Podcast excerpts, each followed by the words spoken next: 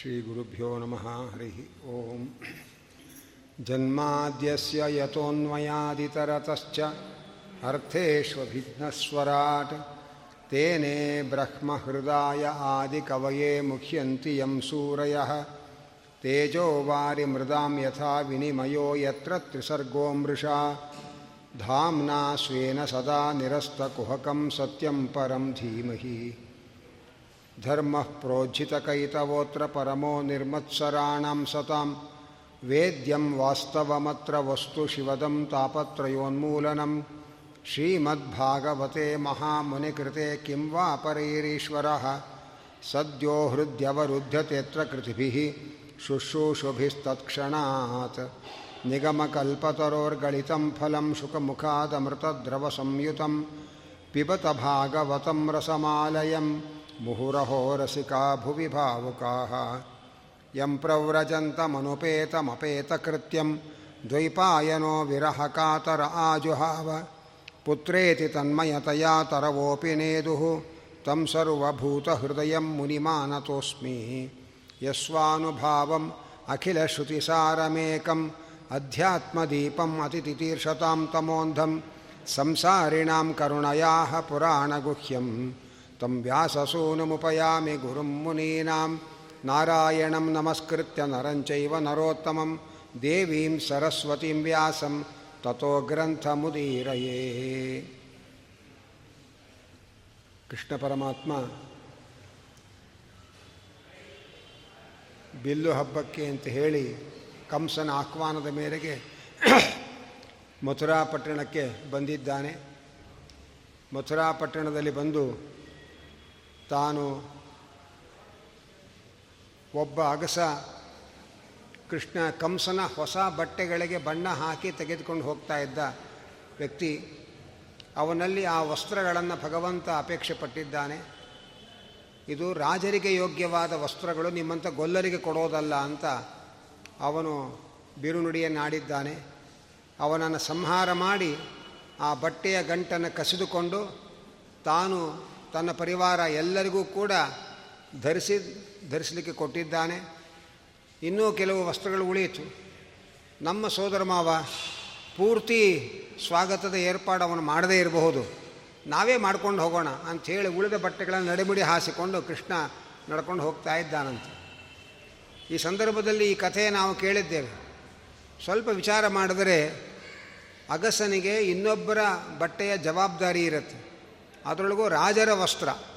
ಅದನ್ನು ಕೇಳೋದೇ ತಪ್ಪು. ಅಗಸರ ಹತ್ರ ಹೋಗಿ ಅವ್ರಿಗೆ ಯಾರೋ ಕೊಟ್ಟಿರೋ ಬಟ್ಟೆ ನಾವು ಕೊಡು ಅಂತ ಕೇಳೋದು. ಕೊಡಲಿಲ್ಲ ಅಂತ ಅವನನ್ನು ಕೊಂದೇ ಹಾಕೋದು, ಇದು ದೌರ್ಜನ್ಯ. ಇದನ್ನು ಹೋಗಿ ಪುರಾಣ ಹೇಳ್ತೀರಿ ಕೂತ್ಕೊಂಡು ನೀವು. ನಿಮ್ಮ ಮಕ್ಕಳು ಹೀಗೆ ಮಾಡಿದ್ರೆ ಪುರಾಣ ಹೇಳ್ತೀರಾ?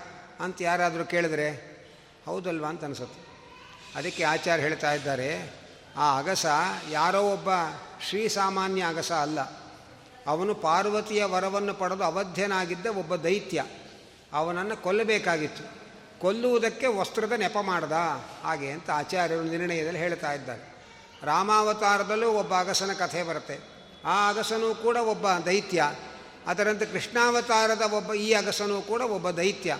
ದೈತ್ಯ ಆದದ್ದರಿಂದ ಭಗವಂತ ಅವನನ್ನು ಸಂಹಾರ ಮಾಡದನೇ ಹೊರತು ಬರೀ ಬಟ್ಟೆ ಕೊಡಲಿಲ್ಲ ಅನ್ನೋದು ನೆಪ. ಅದಕ್ಕೆ ಸಂಹಾರ ಮಾಡಿದ್ದಲ್ಲ. ಶ್ರೀಮದ್ ವಾದರಾಜರು ನಮಗೊಂದು ಎಚ್ಚರಿಕೆ ಕೊಡ್ತಾರೆ. ಷೋಡಶೋಪಚಾರ ಒಳಗೆ ವಸ್ತ್ರೋಪಚಾರ ಪೂಜೆ ಒಂದು. ಆ ಒಂದು ಉಪಚಾರವನ್ನು ಮಾಡಲಿಲ್ಲ ಅಂತಲೇ ದೇವರು ಇಷ್ಟು ಉಗ್ರ ಶಿಕ್ಷೆ ಕೊಟ್ಟ. ನಾವು ಜೀವನ ಪೂರ್ತಿ ಷೋಡಶೋಪಚಾರ ಪೂಜೆ ಪೂರ್ತಿ ಬಿಟ್ಟು ಆರಾಮಾಗಿ ಕೂತಿದ್ರೆ ನಮಗೇನು ಶಿಕ್ಷೆ ಕೊಡ್ತಾನೆ ಯೋಚನೆ ಮಾಡಿರಿ ಅಂತ ಒಂದು ಎಚ್ಚರಿಕೆ ಕೊಡ್ತಾರೆ ಶ್ರೀವಾದರಾಜರು ಪರಮಾತ್ಮನಿಗೆ ವಸ್ತ್ರಂ ಸಮರ್ಪಯಾಮಿ ಅಂತೇಳಿ ನಾವು ಬರೀ ಮಂತ್ರಾಕ್ಷತೆ ಹಾಕ್ತೇವೆ ಅಥವಾ ತುಳಸಿ ಹಾಕ್ತೇವೆ ಅಥವಾ ಗೆಜ್ಜೆ ವಸ್ತ್ರ ಹಾಕ್ತೇವೆ. ನೀನೇನು ಕೊಟ್ಟಿದ್ದು ಅದನ್ನೇ ಕೊಡ್ತೇನೆ ಅಂಥೇಳಿ ನೀನು ಒಂದು ಗೆಜ್ಜೆ ವಸ್ತ್ರ ಹಾಕಿದ್ದಿ, ನಿನಗೆ ನಾನು ನೂರು ಗೆಜ್ಜೆ ವಸ್ತ್ರ ಕೊಡ್ತಾ ಹಾಕ್ಕೊಂಡು ಹೋಗು ಅಂತಂದರೆ ನಮ್ಮ ಗತಿ ಏನಾಗಬೇಕು? ಆದರೆ ಭಗವಂತ ವಸ್ತ್ರಂ ಸಮರ್ಪಯಾಮಿ ಅಂತ ಒಂದು ಮಂತ್ರಾಕ್ಷತೆ ಹಾಕಿದರೂ ಕೂಡ ಮೈ ತುಂಬ ಉತ್ತಮವಾದ ವಸ್ತ್ರವನ್ನು ಧಾರಣೆ ಮಾಡೋದಕ್ಕೆ ಅನುಗ್ರಹ ಮಾಡಿದ್ದಾನೆ ಸ್ವಾಮಿ.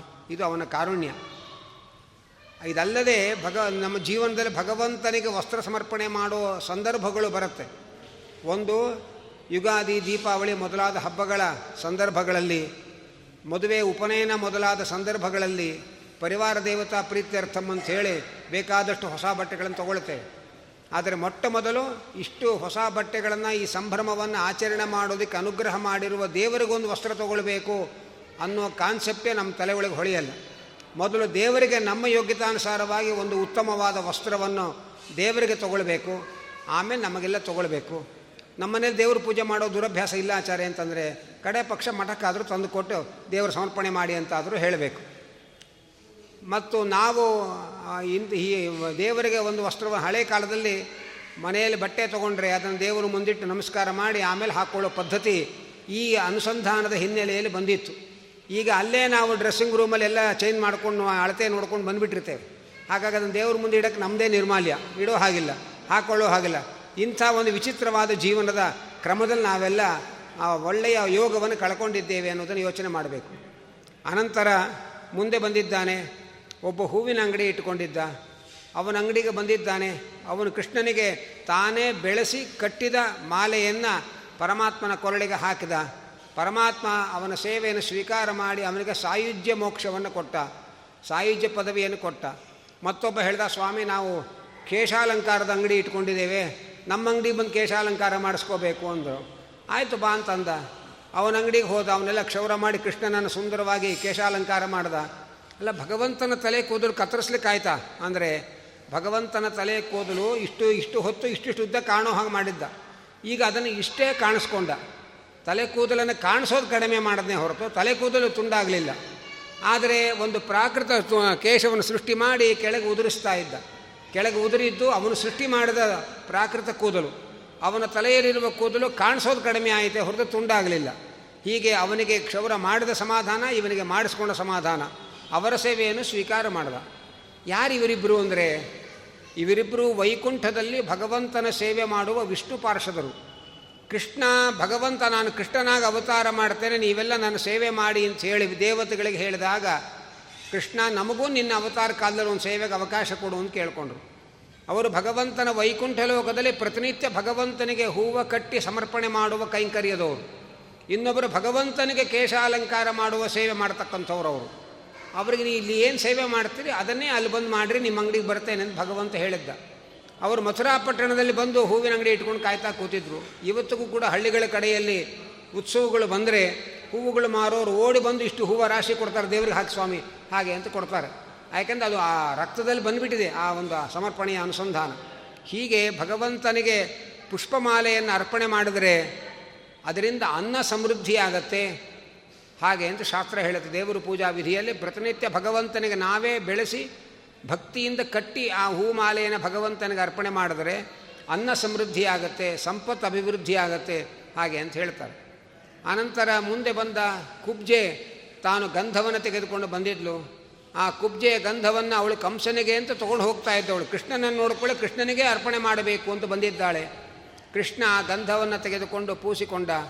ಅವಳು ದೇಹದಲ್ಲಿ ಮೂರು ಕಡೆ ವಕ್ರತೆ ಇತ್ತು. ಅವಳ ದೇಹದ ವಕ್ರತೆಯನ್ನು ಪರಿಹಾರ ಮಾಡಿ ಅವಳಿಗೆ ಉತ್ತಮವಾದ ಸೌಂದರ್ಯವನ್ನು ಕೊಟ್ಟ. ಯಾವಾಗ ಕೃಷ್ಣ ಅನುಗ್ರಹ ಮಾಡಿ ಸೌಂದರ್ಯ ಕೊಟ್ಟ? ಕೃಷ್ಣ ನಮ್ಮ ಮನೆಗೆ ಬರಬೇಕು, ನಮ್ಮ ಮನೇಲಿ ಒಂದು ರಾತ್ರಿ ಪೂರ್ತಿ ನಮ್ಮ ಮನೇಲೇ ಇರಬೇಕು, ನೀನು ನನಗೆ ಸಿಗಬೇಕು. ಹಾಗೆ ಅಂತ ಕೇಳಿಕೊಂಡು ಆಯ್ತಮ್ಮ, ನಾನು ಬಂದಿರೋ ಕೆಲಸ ಆದಮೇಲೆ ನಿಮ್ಮ ಮನೆಗೆ ಬರ್ತೇನೆ ಅಂಥೇಳಿ ಮುಂದೆ ಹೋಗಿ ಅವ್ರ ಮನೆಯೊಳಗೆ ಒಂದು ದಿವಸ ಇದ್ದು, ಆ ಒಂದು ದಿವಸದಲ್ಲೇ ಅವಳಿಗೊಬ್ಬ ಮಗನನ್ನು ಕರುಣಿಸಿ ಮುಂದೆ ಆ ಮಗನನ್ನು ಪಾಂಡವರ ಸೇವೆಗೆ ಭಗವಂತ ವ್ಯವಸ್ಥೆ ಮಾಡ್ತಾನೆ. ಅಲ್ಲಿಂದ ಮುಂದೆ ಬಿಲ್ಲು ಇಟ್ಟಿರುವ ಶಿವಧನುಸ್ಸು ಇಟ್ಟಿದ್ದ, ಇಟ್ಟಿರ್ತಕ್ಕಂಥ ಸ್ಥಳಕ್ಕೆ ಹೋದ. ಶಿವಧನುಸ್ಸನ್ನು ಬಗ್ಗಿಸಿ ಅದಕ್ಕೆ ಹಗ್ಗ ಕಟ್ಟುವ ಯೋಚನೆ ಇರುವಾಗ ಆ ಶಿವಧನುಸ್ಸು ಭಂಗ ಆಯಿತು. ಆ ಶಿವಧನುಸ್ಸು ಭಂಗ ಆದ ಶಬ್ದ ಅರಮನೆಯ ಸಿಂಹಾಸನದಲ್ಲಿ ಕುಳಿತಿದ್ದ ಕಂಸನ ಎದೆಗೆ ಬಡಿದು ಕಂಸ ಬೆಚ್ಚಿ ಬಿದ್ದು ಉರುಳಿ ಬಿದ್ದ. ಮರುದಿವಸದ ಕಾರ್ಯಕ್ರಮಕ್ಕೆ ಅವತ್ತೇ ಅವನಿಗೆ ನಾಂದಿ ಆಯಿತು. ನಾವು ತ್ರಿವಕ್ರಿಗೆ ಬುದ್ಧಿ ನೇರವಾಗಿತ್ತು. ದೇಹ ಮಾತ್ರ ವಕ್ರವಾಗಿತ್ತು. ನಮಗೆ ದೇಹ ನೇರವಾಗಿದೆ, ಬುದ್ಧಿ ವಕ್ರವಾಗಿದೆ. ನಾವು ದೇವರಿಗೆ ಗಂಧವನ್ನು ಅರ್ಪಣೆ ಮಾಡುವಾಗ ಭಗವಂತ ನಮ್ಮ ವಕ್ರ ಬುದ್ಧಿಯನ್ನು ಪರಿಹಾರ ಮಾಡಿ ನೇರವಾದ ಬುದ್ಧಿ ಕೊಡಪ್ಪ ಅಂತ ದೇವರಲ್ಲಿ ಕೇಳ್ಕೋಬೇಕು. ಆನಂತರ ಹಗಲು ರಾತ್ರಿಯೆಲ್ಲ ಕಂಸನಿಗೆ ಕಣ್ಣು ಮುಚ್ಚಿದರೆ ಕೃಷ್ಣ, ಕಣ್ಣು ತೆರೆದರೆ ಕೃಷ್ಣ ಕೃಷ್ಣ, ಕೃಷ್ಣನೇ ಎಲ್ಲ ಕಡೆ ಕಂಡು ಹೆದರ್ತಾ ಇದ್ದಾನೆ. ಆದರೂ ಮರುದಿವಸ ಕೃಷ್ಣನನ್ನು ಕೊಲ್ಲುವ ಎಲ್ಲ ಏರ್ಪಾಡು ಮಾಡಿದ್ದಾನೆ. ಆ ರಂಗಸ್ಥಳದ ಹೊರಗಡೆ ಬಂದರೆ ಕೋಲಿಯಾಪೀಡ ಅನ್ನುವಂಥ ಒಂದು ಪ್ರಬಲವಾದ ದೈತ್ಯ ಆನೆ, ಅದರ ಮೇಲೆ ಒಬ್ಬ ದೈತ್ಯ ಮಾವುತ, ಕೃಷ್ಣ ಬಲರಾಮರು ಬರುವಾಗ ಅವರ ಮೇಲೆ ಆನೆಯನ್ನು ಹತ್ತಿಸಿ ಸಾಯಿಸಿಬಿಡ್ರಿ ಅಂತ ವ್ಯವಸ್ಥೆ ಮಾಡಿದ್ದ. ಕೃಷ್ಣ ಬಲರಾಮರು ಆ ಕುವಲಯಾಪೀಡವನ್ನು ಜೊತೆಯಲ್ಲಿ ಯುದ್ಧ ಮಾಡಿ, ಆ ಕುವಲಯಾಪೀಡವನ್ನು ಕೃಷ್ಣ ಸಂಹಾರ ಮಾಡಿದ. ಅದರ ಉದ್ದವಾದ ದಂತಗಳಿತ್ತು. ಆ ಎರಡು ದಂತಗಳನ್ನು ಕಿತ್ತುಕೊಂಡು ವಸುದೇವ ನಮ್ಮ ಬಲರಾಮ ಮತ್ತು ಕೃಷ್ಣ ಇಬ್ಬರು ಒಂದೊಂದು ದಂತವನ್ನು ಹೆಗಲ ಮೇಲೆ ಇಟ್ಟುಕೊಂಡು ರಂಗಪ್ರವೇಶ ಮಾಡ್ತಾ ಇದ್ದಾರೆ. ಆ ಪುಟ್ಟ ಶೂರ ಬಾಲಕರು ಎರಡು ದಂತಗಳನ್ನು ಹೆಗಲ ಮೇಲಿಟ್ಟುಕೊಂಡು ರಂಗಸ್ಥಳಕ್ಕೆ ಪ್ರವೇಶ ಮಾಡಿದರು. ಶ್ರೀ ವಾದರಾಜರಂತಾರೆ, ಏಕದಂತ ಅಂತ ಗಣಪತಿಗೆ ಹೆಸರು. ಇಬ್ಬರು ಇಲ್ಲಿ ಇಬ್ಬರು ಏಕದಂತರು ಬಂದಿದ್ದಾರಲ್ಲ, ಇವ್ರಿಗೇನು ಕೆಲಸ? ಮುಂದೆ ಕಂಸ ಸದ್ಯದಲ್ಲೇ ಸತ್ತು ತಮಸಿಗೆ ಹೋಗ್ತಾನೆ. ಅವನ ಯಾತ್ರೆ ನಿರ್ವಿಘ್ನವಾಗಿ ಆಗಲಿ ಅಂತ ಅನುಗ್ರಹ ಮಾಡಕ್ಕೆ ಇಬ್ಬರು ಏಕದಂತರು ಬಂದಿದ್ದಾರೆ ಕಾಣುತ್ತೆ ಅಂತ ವಾದರಾಜರು ಅಲ್ಲಿಂದ ಮುಂದೆ ಹೋದೆ ಚಾಣೂರು ಮುಷ್ಟಿಕರು ಅಂತ ಮಹಾಮಲ್ಲರು. ಅವರು ಕೃಷ್ಣನಿಗೆ ಹೇಳಿದರು, ಕೃಷ್ಣ, ನಾವೆಲ್ಲ ಪ್ರಜೆಗಳು. ಪ್ರಜೆಗಳ ಕರ್ತವ್ಯ ನಮ್ಮ ನಮ್ಮ ಕಲೆಯನ್ನು ತೋರಿಸಿ ರಾಜರನ್ನು ಸಂತೋಷಪಡಿಸೋದು. ಆದ್ದರಿಂದ ನಾವು ಮಲ್ಲ ಯುದ್ಧವನ್ನಾಡಿ ಕಂಸನಿಗೆ ಸಂತೋಷಪಡಿಸೋಣ ಬಾ ಅಂತ ಕರೆದ. ಕೃಷ್ಣ ಹೇಳ್ದ, ನೀವು ದೊಡ್ಡ ಜಟ್ಟಿಗಳು, ನಾವು ಚಿಕ್ಕ ಹುಡುಗರು ನಮಗೂ ನಿಮಗೂ ಹೇಗೆ ಹೊಂದಾಣಿಕೆ ಆಗುತ್ತೆ ಮಲ್ಲ ಯುದ್ಧ ಹಾಗೆ ಅಂತ ಕೃಷ್ಣ ಹೇಳ್ದ, ಅದಕ್ಕೆ ಅವರಂದರು, ನಿನ್ನನ್ನು ಚಿಕ್ಕವನು ಅಂತ ಯಾರಂತಾರೆ? ಈಗ ತಾನೇ ಕೋಲಿಯಾಪೀಡ ಆನೆಯನ್ನು ಕೊಂದು ಬಂದವು ನೀನು. ಆದರೆ ನೀ ಚಿಕ್ಕ ಹುಡುಗ ನಾವೇನು ಅಂದ್ಕೊಂಡಿಲ್ಲ, ಬಾ ಯುದ್ಧಕ್ಕೆ ಅಂತಂದ ಕೃಷ್ಣ ಪರಮಾತ್ಮ ಮತ್ತು ಬಲರಾಮರು ಆ ಚಾನೂರು ಮುಷ್ಟಿಕರ ಜೊತೆಯಲ್ಲಿ ಹೋರಾಡಿ, ಅವರಿಬ್ಬರನ್ನು ಮೇಲಕ್ಕೆ ಎತ್ತಿ ಗರಗರ ಗರಗರ ತಿರುಗಿಸಿ ನೆಲಕ್ಕೆ ಅಪ್ಪಳಿಸಿ ಹಾಕಿದರು. ವಾದರಾಜರಂದರು, ಎಲ್ಲಿಗಾದರೂ ಪ್ರಯಾಣಕ್ಕೆ ಹೊರಟಾಗ ಈಡ್ಗಾಯಿ ಅಂತ ನೀವಾಳಿಸಿ ಹಾಕೋದು ಅಂತಿದೆ ತೆಂಗಿನಕಾಯಿ ನಿವಾಳಿಸಿ ಹೊಡಿತಾರೆ. ಹಾಗೆ ಕಂಸನ ಯಾತ್ರೆ ಪೂರ್ತಿ ನಿರ್ವಿಘ್ನವಾಗಿ ನೆರವೇರಬೇಕು ಅಂಥೇಳಿ ಚಾಣೂರ, ಮುಷ್ಟಿಕ ಅಂತ ಎರಡು ತೆಂಗಿನಕಾಯಿಗಳನ್ನು ನಿವಾಳಿಸಿ ಹೊಡೆದಿದ್ದಾರೆ ಕಾಣುತ್ತೆ. ಹಾಗೆ ಅಂತ ಅಂತ ಇದ್ದಾರೆ. ಅಷ್ಟರಲ್ಲಿ ಕಂಸ ಕೃಷ್ಣನ ಮೇಲೆ ಅನೇಕ ಅಕ್ಷೋಹಿಣಿ ಸೈನ್ಯವನ್ನೇ ಪ್ರಯೋಗ ಮಾಡಿದ. ಆಗ ದೇವೇಂದ್ರ ಕೃಷ್ಣನ ಸೇವೆಗೋಸ್ಕರವಾಗಿ ಆಕಾಶದಿಂದ ತನ್ನ ರಥ ಸಾರಥಿ ಆಯುಧಗಳನ್ನೆಲ್ಲ ಕಳುಹಿಸಿಕೊಟ್ಟ. ಕೃಷ್ಣ ಪರಮಾತ್ಮ ಕ್ಷಣ ಮಾತ್ರದಲ್ಲಿ ಕಂಸನ ಅಕ್ಷೋಹಿಣಿಗಟ್ಟಲೆ ಸೈನ್ಯವನ್ನೆಲ್ಲ ಪುಡಿ ಮಾಡಿ ಎತ್ತರದ ಮಂಚದಲ್ಲಿ ಕುಳಿತಿದ್ದ ಕಂಸನ ಹತ್ತಿರಕ್ಕೆ ಜಿಗಿದು ಅವನ ಕಿರೀಟವನ್ನು ಹೊಡೆದುರುಳಿಸಿ ಅವನ ತಲೆಮುಡಿಗೆ ಕೈ ಹಾಕಿ ದರ ದರ ದರ ದರ ದರ ಎಳೆದು ರಂಗಸ್ಥಳದ ಮಧ್ಯದಲ್ಲಿ ಅವನನ್ನು ಕುಕ್ಕಿ ಅವನನ್ನು ಸಂಹಾರ ಮಾಡ್ದ. ಕಂಸನ ಪ್ರೆಸ್ಟೀಜ್ಗೆ ಕೃಷ್ಣನೇ ಕುಕ್ಕರಾದ. ಕುಕ್ಕಿ ಸಾಯಿಸಿದ ಅವನನ್ನು. ಹೀಗೆ ಆದಾಗ ಕಂಸನ ಒಳಗಿದ್ದು ಅವನಿಂದ ಸಾಧನೆ ಮಾಡಿಸ್ತಾ ಇದ್ದಂತಹ ವಾಯುದೇವರು ಕಂಸನ ದೇಹದಿಂದ ಹೊರಗೆ ಬಂದು ಕೃಷ್ಣನ ಒಳಗೆ ಪ್ರವೇಶ ಮಾಡಿದರು. ಆ ಕೃಷ್ಣನ ಒಳಗೆ, ಆ ಕಂಸನ ಒಳಗಿದ್ದ ಕೃಷ್ಣನ ದ್ವೇಷ ಮಾಡ್ತಾ ಇದ್ದ ಕಾಲನೇಮಿ ಅವನು ತಮಸ್ಸಿಗೆ ಹೋದ. ಹೀಗೆ ಕಂಸನ ಸಂಹಾರ ಆಯಿತು. ಆಕಾಶದಿಂದ ದೇವತೆಗಳೆಲ್ಲ ಕೃಷ್ಣನ ಮೇಲೆ ಹೂಮಳೆ ಸುರಿಸಿದ್ದಾರೆ. ದೇವದುಂದಿಪುಗಳು ಮೊಳಗುತ್ತಾ ಇವೆ. ಗಂಧರ್ವರು ಎಲ್ಲ ಗುಣಗಾನ ಮಾಡ್ತಾ ಇದ್ದಾರೆ. ಅಪ್ಸರಿಯರು ನರ್ತನ ಮಾಡ್ತಾ ಇದ್ದಾರೆ. ಜಾತಃ ಕಂಸ ಪದಾರ್ಥಾಯ ಅಂತ ಹೇಳಿಯೇ ನಾವು ಅರ್ಘೆ ಕೊಡ್ತೇವೆ. ಕೃಷ್ಣ ಕಂಸನನ್ನು ಕೊಂದ ಅಂತ ಇಷ್ಟೇ ಕಥೆ ಕೇಳಿ ನಾವು ಮುಂದಕ್ಕೆ ಹೊರಟೋಗ್ತೇವೆ. ಆದರೆ ಕೃಷ್ಣ ಕಂಸನನ್ನು ಸಂಹಾರ ಮಾಡಿದ ಮೇಲೆ ಮುಂದೆ ಮಾಡಿದಂತಹ ದೊಡ್ಡ ಸಾಮಾಜಿಕ ಕ್ರಾಂತಿ ಇದೆಯಲ್ಲ, ಅದನ್ನು ನಾವು ಗಮನಿಸಲ್ಲ. ಭಾಗವತ ಹೇಳ್ತಾ ಇದೆ ಮಥುರಾಪಟ್ಟಣದಲ್ಲಿ ಕಂಸನ ದೌರ್ಜನ್ಯಕ್ಕೆ ಹೆದರಿ ಮಥುರಾಪಟ್ಟಣದ ಮೂಲ ನಿವಾಸಿಗಳೆಲ್ಲ ಎಲ್ಲೆಲ್ಲೋ ಹೋಗಿ ವಾಸ ಮಾಡ್ತಾ ಇದ್ರು. ಕೆಲವರು ಹೆದರಿಕೊಂಡು ಕಾಡುಗಳಲ್ಲಿ, ಕೆಲವರು ಪರ್ವತದ ಗುಹೆಗಳಲ್ಲಿ, ಕೆಲವರು ಬೇರೆ ಬೇರೆ ಊರುಗಳಲ್ಲಿ ಎಲ್ಲೆಲ್ಲೋ ವಾಸ ಮಾಡ್ತಾ ಇದ್ರು. ಕಾಶ್ಮೀರಿ ಪಂಡಿತರ ಸ್ಥಿತಿ ಆಗಿತ್ತು ಮಥುರಾಪಟ್ಟಣದ ಮೂಲ ನಿವಾಸಿಗಳ ಸ್ಥಿತಿ. ಕೃಷ್ಣ ಕಂಸನನ್ನು ಕೊಂದ ಮೇಲೆ ಮಥುರಾಪಟ್ಟಣದ ಮೂಲ ನಿವಾಸಿಗಳು ಎಲ್ಲೆಲ್ಲಿದ್ದೀರಿ? ಎಲ್ಲರೂ ವಾಪಸ್ ಬನ್ನಿ ಅಂಥೇಳಿ ಎಲ್ಲರನ್ನೂ ವಾಪಸ್ ಕರೆದು ಕಾಶ್ಮೀರಿ ಪುನರ್ವಸತಿ ಯೋಜನೆ ಅಂತ ನಾವೇನು ಹಾಕಿದ್ದೇವೆ? ಕೃಷ್ಣ ಅದನ್ನು ಮೊಟ್ಟ ಮೊದಲು ಮಥುರಾ ಪುನರ್ವಸತಿ ಯೋಜನೆ ಅಂತ ಮಾಡಿ ಮಥುರಾಪಟ್ಟಣದ ನಿವಾಸಿಗಳಿಗೆಲ್ಲ ಅವರವರ ಆಸ್ತಿ ಪಾಸ್ತಿ ಏನೇನಿತ್ತು ಅದನ್ನೆಲ್ಲ ವಾಪಸ್ಸು ಅವರಿಗೆ ಒದಗಿಸಿಕೊಟ್ಟು ಅವರ ಜೀವನಕ್ಕೆ ಬೇಕಾದ ಆರ್ಥಿಕ ವ್ಯವಸ್ಥೆಯನ್ನು ರಾಜನಿಂದ ಮಾಡಿಸಿ ನೀವೆಲ್ಲ ನಿಮ್ಮ ಕ್ಷೇತ್ರದಲ್ಲಿ ನಿಮ್ಮ ಊರಿನಲ್ಲಿ ಕ್ಷೇಮವಾಗಿ ವಾಸ ಮಾಡಿರಿ ಅಂತ ದೊಡ್ಡ ಸಾಮಾಜಿಕ ಕ್ರಾಂತಿಯನ್ನೇ ಕೃಷ್ಣ ಕಂಸನ ಸಂಹಾರದ ಬಳಿಕ ಮಥುರಾಪಟ್ಟಣದಲ್ಲಿ ಮಾಡಿದ್ದಾನೆ ಅಂತ ಭಾಗವತ ಹೇಳ್ತಾ ಇದೆ. ಅದನ್ನೆಲ್ಲ ನಾವು ಇವತ್ತಿನ ರಾಜಕಾರಣಿಗಳು ಅದನ್ನೆಲ್ಲ ತಿಳ್ಕೊಳ್ಬೇಕು. ಭಯೋತ್ಪಾದಕರಿಗೆ ಹೆದರಿ ಕಾಶ್ಮೀರ ನಿವಾಸಿಗಳು ಹೋದ ಹಾಗೆ ಕಂಸನಿಗೆ ಹೆದರಿ ಮಥುರಾ ನಿವಾಸಿಗಳೆಲ್ಲ ಎಲ್ಲೆಲ್ಲೋ ದೇಶಾಂತರ ಕಾಡಿಗೆ ಎಲ್ಲ ಹೋದಾಗ ಕಂಸನನ್ನು ಕೊಂದು ಮತ್ತೆ ಅವರನ್ನೆಲ್ಲರನ್ನೂ ಅಲ್ಲಿ ನೆಮ್ಮದಿಯಾಗಿ ವಾಸ ಮಾಡೋದಕ್ಕೆ ಬೇಕಾದ ವ್ಯವಸ್ಥೆಯನ್ನು ಕೃಷ್ಣ ಮಾಡಿದ್ದಾನೆ. ಆ ಕಂಸನ ಹೆಂಡತಿಯರಿದ್ದಾರೆ. ಆ ಕಂಸನ ಹೆಂಡತಿಯರು ಅಸ್ಥಿಪ್ರಾಸ್ತೆಯರು ಅಂತ. ಆ ಕೃಷ್ಣ ಕಂಸನನ್ನು ಕೊಂದ ಮೇಲೆ ಅವನು ವಸುದೇವ ದೇವಕಿಯರನ್ನು ಕಾರಾಗೃಹದಲ್ಲಿ ಹಾಕಿದ್ದ. ಆ ವಸುದೇವ ದೇವಕಿಯರನ್ನು ಕಾರಾಗೃಹದಿಂದ ಬಿಡುಗಡೆ ಮಾಡ್ದ. ವಸುದೇವ ದೇವಕಿಯರು ಅವತ್ತು ಹುಟ್ಟಿದ ಮಗುವನ್ನು ನೋಡಿದ್ದು. ಇವತ್ತು ಇಷ್ಟು ದೊಡ್ಡ ಕೃಷ್ಣನನ್ನು ನೋಡ್ತಾ ಇದ್ದಾರೆ. ಆ ಕೃಷ್ಣನನ್ನು ನೋಡಿದ ಕೂಡಲೇ ದೇವಕಿ ಬೇಗ ಓಡಿ ಬಂದು ಎದೆಗೆ ಅಪ್ಪಿಕೊಂಡ ಅಪ್ಪಿಕೊಂಡ್ಲಂತೆ ಶ್ರೀ ವಾದರಾಜರಂತಾರೆ ದೇವಕಿ ಎಲ್ಲ ಉಪಚಾರದ ಪೂಜೆಗಳನ್ನು ಮಾಡಿಬಿಟ್ಟಿಯಾಳಂತೆ. ತನ್ನ ಆನಂದ ಬಾಷ್ಪ ಸುರಿಸಿ ಕೃಷ್ಣನ ನೆತ್ತಿ ತೋಯಿಸಿ ಕೃಷ್ಣನಿಗೆ ಅಭಿಷೇಕ ಸೇವೆಯನ್ನು ಮಾಡಿದ್ದಾಳೆ. ತನ್ನ ಎರಡೂ ನೀಳ ತೋಳುಗಳಿಂದ ಕೃಷ್ಣನನ್ನು ಬಾಚಿ ತಬ್ಬಿಕೊಂಡು ಕೃಷ್ಣನಿಗೆ ಹೂಮಾಲೆಯನ್ನು ಅರ್ಪಣೆ ಮಾಡಿದ್ದಾಳೆ.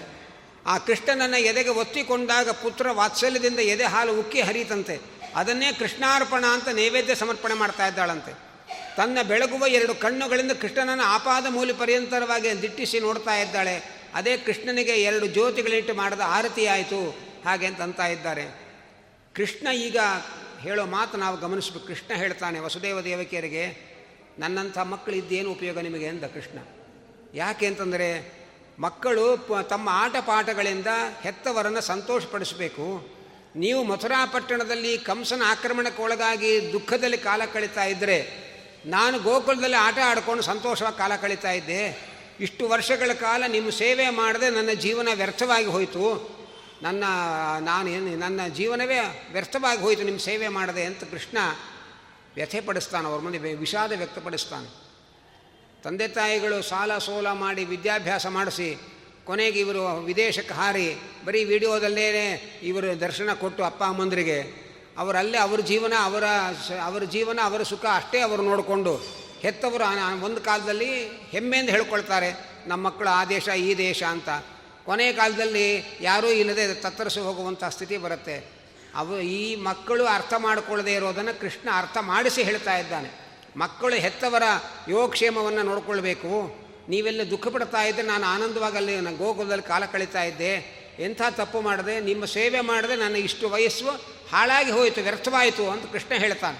ಈ ಕೃಷ್ಣ ಏನು ಇಪ್ಪತ್ತೈದು ಮೂವತ್ತು ವರ್ಷ ಅಲ್ಲ, ಇನ್ನೂ ಏಳೆಂಟು ವರ್ಷ ಹುಡುಗ, ಇನ್ನೂ ಉಪನಯನ ಕೂಡ ಆಗಿಲ್ಲ. ಅಷ್ಟು ಸಣ್ಣ ವಯಸ್ಸಿನ ಕೃಷ್ಣನಿಗೆ ಇಷ್ಟು ದೀರ್ಘವಾದ ಆಲೋಚನೆಯನ್ನು ವ್ಯಕ್ತಪಡಿಸ್ತಾನೆ ಅಂತಂದರೆ ನಮಗೆಲ್ಲರಿಗೂ ಪಾಠ ಹೇಳುವುದಕ್ಕೆ ಭಗವಂತ ಈ ಮಾತಾಡ್ತಾ ಇದ್ದಾನೆ. ಅದಕ್ಕೆ ವಸುದೇವ ದೇವಕಿಯರು ಹೇಳಿದರು, ಕೃಷ್ಣ, ನಿನಗೆ ಹುಟ್ಟಿಲ್ಲ, ಸಾವಿಲ್ಲ. ಆದರೂ ಕೂಡ ನಮ್ಮ ಮಗನಾಗಿ ನೀನು ಅವತಾರ ಮಾಡಿದ್ದಿ. ನಿನ್ನನ್ನು ಭಕ್ತರು ಕರೆಯುವಾಗ ಕೃಷ್ಣಾಯ ವಾಸುದೇವಾಯ ದೇವಕೀ ನಂದನಾಯ ಚ ಅಂತ ನಮ್ಮ ಹೆಸರು ಸೇರಿಸ್ಕೊಂಡು ಕೂಗ್ತಾರಲ್ಲ. ಇದಕ್ಕಿಂತ ದೊಡ್ಡ ಕೀರ್ತಿ ಇನ್ನೇನು ಬೇಕಪ್ಪ? ಹಾಗೆ ಅಂತ ಕೃಷ್ಣ ಬಲರಾಮರು ಹೇಳ್ತಾ ಇದ್ದಾರೆ. ಅಲ್ಲಿಂದ ಕೃಷ್ಣ ಅವನನ್ನು ಅವನು ಗುರುಕುಲಕ್ಕೆ ಹೋಗಿದ್ದಾನೆ. ಸಾಂದೀಪಿನಿ ಗುರುಗಳ ಹತ್ರ ಹೋಗಿ ಅರವತ್ತ್ನಾಲ್ಕು ದಿವಸಗಳ ಕಾಲ ಅರವತ್ತ್ನಾಲ್ಕು ಕಲೆಗಳ ಅಭ್ಯಾಸಕ್ಕೆ ಅವನು ಅಲ್ಲಿ ವಾಸ ಮಾಡಿದ್ದಾನಂತೆ. ವಾಸ ಮಾಡಿ ಹೊರಡುವಾಗ ಗುರುದಕ್ಷಿಣೆ ಕೊಡಬೇಕು. ಏನು ಕೊಡಬೇಕು ಹೇಳ್ರಿ ಅಂತ ಕೇಳ್ದ. ಅದಕ್ಕೆ ಸಾಂದೀಪನಿಗಳು ಹೇಳಿದ್ರು, ಕೃಷ್ಣ ಓದಿರೋ ಶಾಲೆ ಅಂತ ಒಂದು ಕೀರ್ತಿ ಬಂತು ನೋಡಿ, ಹೆಸರು ಬರುತ್ತಲ್ಲ ನಮ್ಮ ಗುರುಕುಲಕ್ಕೆ, ಅಷ್ಟು ಸಾಕು. ಅದಕ್ಕಿಂತ ಇನ್ನೇನು ನಮಗೆ ಗುರುದಕ್ಷಿಣೆ ಬೇಕಾಗಿಲ್ಲಪ್ಪ? ನೀನು ಸರ್ವಜ್ಞ. ಸರ್ವಜ್ಞನಾದ ನೀನು ನಮ್ಮ ಗುರುಕುಲದಲ್ಲಿ ಇಷ್ಟು ದಿವಸಗಳ ಕಾಲ ವಾಸ ಮಾಡಿದ್ಯಲ್ಲ ಕೃಷ್ಣ ವಾಸ ಮಾಡಿದ ಗುರುಕುಲ ಅಂತ ಜಗತ್ ಪ್ರಸಿದ್ಧ ಆಗತ್ತಲ್ಲ, ಅಷ್ಟು ಸಾಕು ನನಗೆ. ಹಾಗೆ ಅಂತಂತ ಇಲ್ಲ, ನಾನು ಗುರುದಕ್ಷಿಣೆ ಕೊಡಬೇಕು, ಹೇಳಿ ನೀವು. ಆಗ ಆ ಗುರುಪತ್ನಿಯರನ್ನು ಅವ್ರನ್ನ ಕೇಳಪ್ಪ ಅಂತಂತಾರೆ. ಯಾಕೆಂದರೆ ಗಂಡಸರಿಗೆ ಯಾರ್ಯಾರ ಹತ್ರ ಎಷ್ಟೆಷ್ಟು ಕೇಳಬೇಕು, ಏನು ಕೇಳಬೇಕು ಅಂತ ತಿಳುವಳಿಕೆ ಇರಲ್ಲ. ಅದಕ್ಕೆ ಹೆಂಗಸರೇ ಬಿಟ್ಬಿಡ್ತಾರೆ ಸ್ವಲ್ಪ ಬುದ್ಧಿವಂತಿಕೆಯಿಂದ. ಅವ್ರು ಏನು ಬೇಕೋ, ಯಾರ ಹತ್ರ ಏನು ಕೇಳಬೇಕೋ ಅದೆಲ್ಲ ಗೊತ್ತಿರುತ್ತೆ ಸಾಮಾನ್ಯ ಜ್ಞಾನ ಅವರಿಗೆ. ಅದಕ್ಕೆ ಮನೆಯವ್ರನ್ನ ಕೇಳು ಅಂದರು. ಅವರಂದರು, ಅವಳು ಹೆತ್ತ ಕರಳು. ನನ್ನ ಮಗ ಸಮುದ್ರಕ್ಕೆ ಹೋದವನು. ಸತ್ತು ಹೋಗಿದ್ದಾನೆ ಆ ಮಗನನ್ನು ಬದುಕಿಸ್ಕೊಡಪ್ಪ. ಇದೇ ಗುರುದಕ್ಷಿಣೆ ಸಾಕು ನನಗೆ ಅಂತ ಆ ಹೆತ್ತ ಕರಳು ತಾಯಿ ಹೇಳ್ತಾ ಇದ್ದಾಳೆ. ಬರೀ ಅಕ್ಕಿ ತಂಗಿಂಗೆ ಕೊಟ್ಟು ನಮಸ್ಕಾರ ಹಾಕೋ ಶಿಷ್ಯಂದ್ರು ಬಹಳ ಜನ ಇರ್ತಾರೆ. ಆದರೆ ಇಂಥದ್ದನ್ನು ಕೃಷ್ಣನೇ ಮಾಡೋಕ್ಕೆ ಸಾಧ್ಯ, ಇನ್ಯಾರ ಕೈಯಲ್ಲೂ ಸಾಧ್ಯ ಇಲ್ಲ. ಕೃಷ್ಣ ಹೋಗಿ ಸಮುದ್ರಕ್ಕೆ ಹೋದ, ಅಲ್ಲಿ ಪಂಚಜನ ಅಂತ ಒಬ್ಬ ಅಸುರ ಇದ್ದ, ಅವನನ್ನು ಸಂಹಾರ ಮಾಡಿ, ಅವನ ಅಸ್ಥಿಯಿಂದ ನಿರ್ಮಾಣಗೊಂಡ ಪಾಂಚಜನ್ಯ ಶಂಖವನ್ನು ತೆಗೆದುಕೊಂಡು ಯಮಲೋಕಕ್ಕೆ ಹೋಗಿ ಶಂಖನಾದ ಮಾಡಿದ. ಯಮದೇವರು ಆ ಗುರುಪುತ್ರನನ್ನು ತಂದು ಅರ್ಪಣೆ ಮಾಡಿದರು. ಅವರನ್ನು ತಂದು ಆ ಗುರುಪತ್ನಿಗೆ ಸಮರ್ಪಣೆ ಮಾಡಿ ಗುರುದಕ್ಷಿಣೆ ಕೊಟ್ಟು ಕೃಷ್ಣ ಅಲ್ಲಿಂದ ಹೊರಟು ಬರ್ತಾ ಇದ್ದಾನೆ. ಈ ಉಪನಯನಕ್ಕೆ ಉಪನಯನ ಮಾಡಿಕೊಂಡು ಗುರುಕುಲಕ್ಕೆ ಹೋದವನವನು. ಅವನು ಉಪನಯನಕ್ಕೆ, ಉಪನಯನ ಮಾಡಿಕೊಳ್ಳುವ ಮುಂಚೆಯೇ ಅವನಿಗೊಂದು ವಿವಾಹ ಆಗೋಯಿತು. ನೀಳಾದೇವಿ ಅಂತ ಅವಳು ಕುಂಭಕನ ಮಗಳಾಗಿ ಹುಟ್ಟಿದ್ದಾಳೆ. ಹೋದ ಜನ್ಮದಲ್ಲಿ ಜನ್ಮ ಪೂರ್ತಿ ತಪಸ್ಸು ಮಾಡಿದ್ದಾಳೆ. ನಾನು ಕೃಷ್ಣನ ಹೆಂಡತಿಯಾಗಬೇಕು ಅಂತ. ನಾನು ಉಪನಯನ ಆಗಲಿ ಅಂತ ಕಾದರೆ ಇನ್ಯಾರ್ಯಾರು ಮಾಡ್ಕೊಂಡ್ಬಿಡ್ತಾರೆ. ಅದಕ್ಕೆ ಉಪನಯನಕ್ಕೂ ಮುಂಚೆ ನಾನೇ ಮೊಟ್ಟ ಮೊದಲ ಹೆಂಡತಿ ಆಗಬೇಕು ಅಂತ ತಪಸ್ಸು ಮಾಡಿದ್ದಾಳು ಅವಳು. ಅವಳ ಆ ಕುಂಭಕನ ಹತ್ರ ಏಳು ದೈತ್ಯ ಗೂಳಿಗಳಿತ್ತು. ಆ ಏಳು ಗೂಳಿಗಳನ್ನು ನಿಗ್ರಹ ಮಾಡಿದವರಿಗೆ ಮಗಳನ್ನು ಕೊಡ್ತೇನೆ ಅಂತ ಅವರಪ್ಪ ಹೇಳ್ತಾ ಇದ್ರು. ಕೃಷ್ಣ ಆ ಏಳು ದೈತ್ಯ ಗೂಳಿಗಳನ್ನು ನಿಗ್ರಹ ಮಾಡಿ ಆ ನೀಳಾದೇವಿಯನ್ನು ಸ್ವೀಕಾರ ಮಾಡ್ತಾನೆ. ಅಲ್ಲಿನ ಗುರುಕುಲವಾಸ ಎಲ್ಲ ಮುಗಿಯಿತು. ಆ ಆ ನಂತರದಲ್ಲಿ ಕಂಸನ ಹೆಂಡತಿಯರು ಜರಾಸಂದನೆ ಹೋಗಿ ದೂರು ಕೊಟ್ಟರು ಕಂಸನನ್ನು ಕೃಷ್ಣ ಸಂಹಾರ ಮಾಡಿ ನಮಗೆ ಅಕಾಲದಲ್ಲಿ ವೈಧವ್ಯ ಬರುವಂತೆ ಮಾಡಿದ್ದಾನೆ. ಕೃಷ್ಣನ ಮೇಲೆ ಸೇಡು ತೀರಿಸಿಕೋ ಅಂತ ಹೋಗಿ ಹೇಳಿದರು. ಅದಕ್ಕೋಸ್ಕರವಾಗಿ ಜರಾಸಂಧ ಪು ದೊಡ್ಡ ಮಗಧ ದೇಶ ಮಗಧ ದೇಶದ ರಾಜ ಜರಾಸಂಧ ಪುಟ್ಟ ಮಥುರಾ ಪಟ್ಟಣದ ಮೇಲೆ ಹದಿನೆಂಟು ಬಾರಿ ಆಕ್ರಮಣ ಮಾಡಿದ್ದಾನೆ. ಒಂದೊಂದು ಬಾರಿ ಆಕ್ರಮಣ ಮಾಡಿದಾಗಲೂ ಇಪ್ಪತ್ತಿಪ್ಪತ್ತು ಅಕ್ಷೋಹಿಣಿ ಸೈನ್ಯ ಕಟ್ಟಿಕೊಂಡು ಆಕ್ರಮಣ ಮಾಡಿದ್ದಾನೆ. ಕೃಷ್ಣ ದೊಡ್ಡ ದೇಶದ, ದೊಡ್ಡ ದೇಶದವರು ಚಿಕ್ಕ ದೇಶದ ಮೇಲೆ ಆಕ್ರಮಣ ಮಾಡಿದರೆ ಆ ದೇಶವನ್ನು, ಆ ದೇಶದ ಪ್ರಜೆಗಳನ್ನು ಹೇಗೆ ರಕ್ಷಣೆ ಮಾಡಿಕೊಳ್ಬೇಕು ಅಂಥ ದೊಡ್ಡ ರಾಜರ ಸೈನ್ಯವನ್ನು ಹೇಗೆ ಎದುರಿಸಬೇಕು, ಎಲ್ಲ ಯುದ್ಧ ಒಂದೊಂದು ಬಾರಿಯೂ ಒಂದೊಂದು ರೀತಿಯ ಯುದ್ಧ ತಂತ್ರಗಳನ್ನು ಬಳಸಿ ಜಗತ್ತಿಗೆ ಆ ಶಿಕ್ಷಣವನ್ನು ಕೊಟ್ಟು ಜರಾಸಂಧ ಕಳುಹಿಸಿದ ಎಲ್ಲ ಸೈನ್ಯವನ್ನು ನಾಶ ಮಾಡಿ ನಿರಾಯುಧನಾದ ಜರಾಸಂಧನನ್ನು ಒಬ್ಬನನ್ನು ಉಳಿಸಿ ಕಳಿಸ್ತಾ ಇದ್ದಾನೆ. ಯಾಕೆಂದರೆ ನನ್ನ ಕೈಯಲ್ಲಿ ಸಾಯೋರ್ನೆಲ್ಲ ಅವನೇ ಕರ್ಕೊಂಡು ಬರ್ತಾ ಇದ್ದಾನೆ.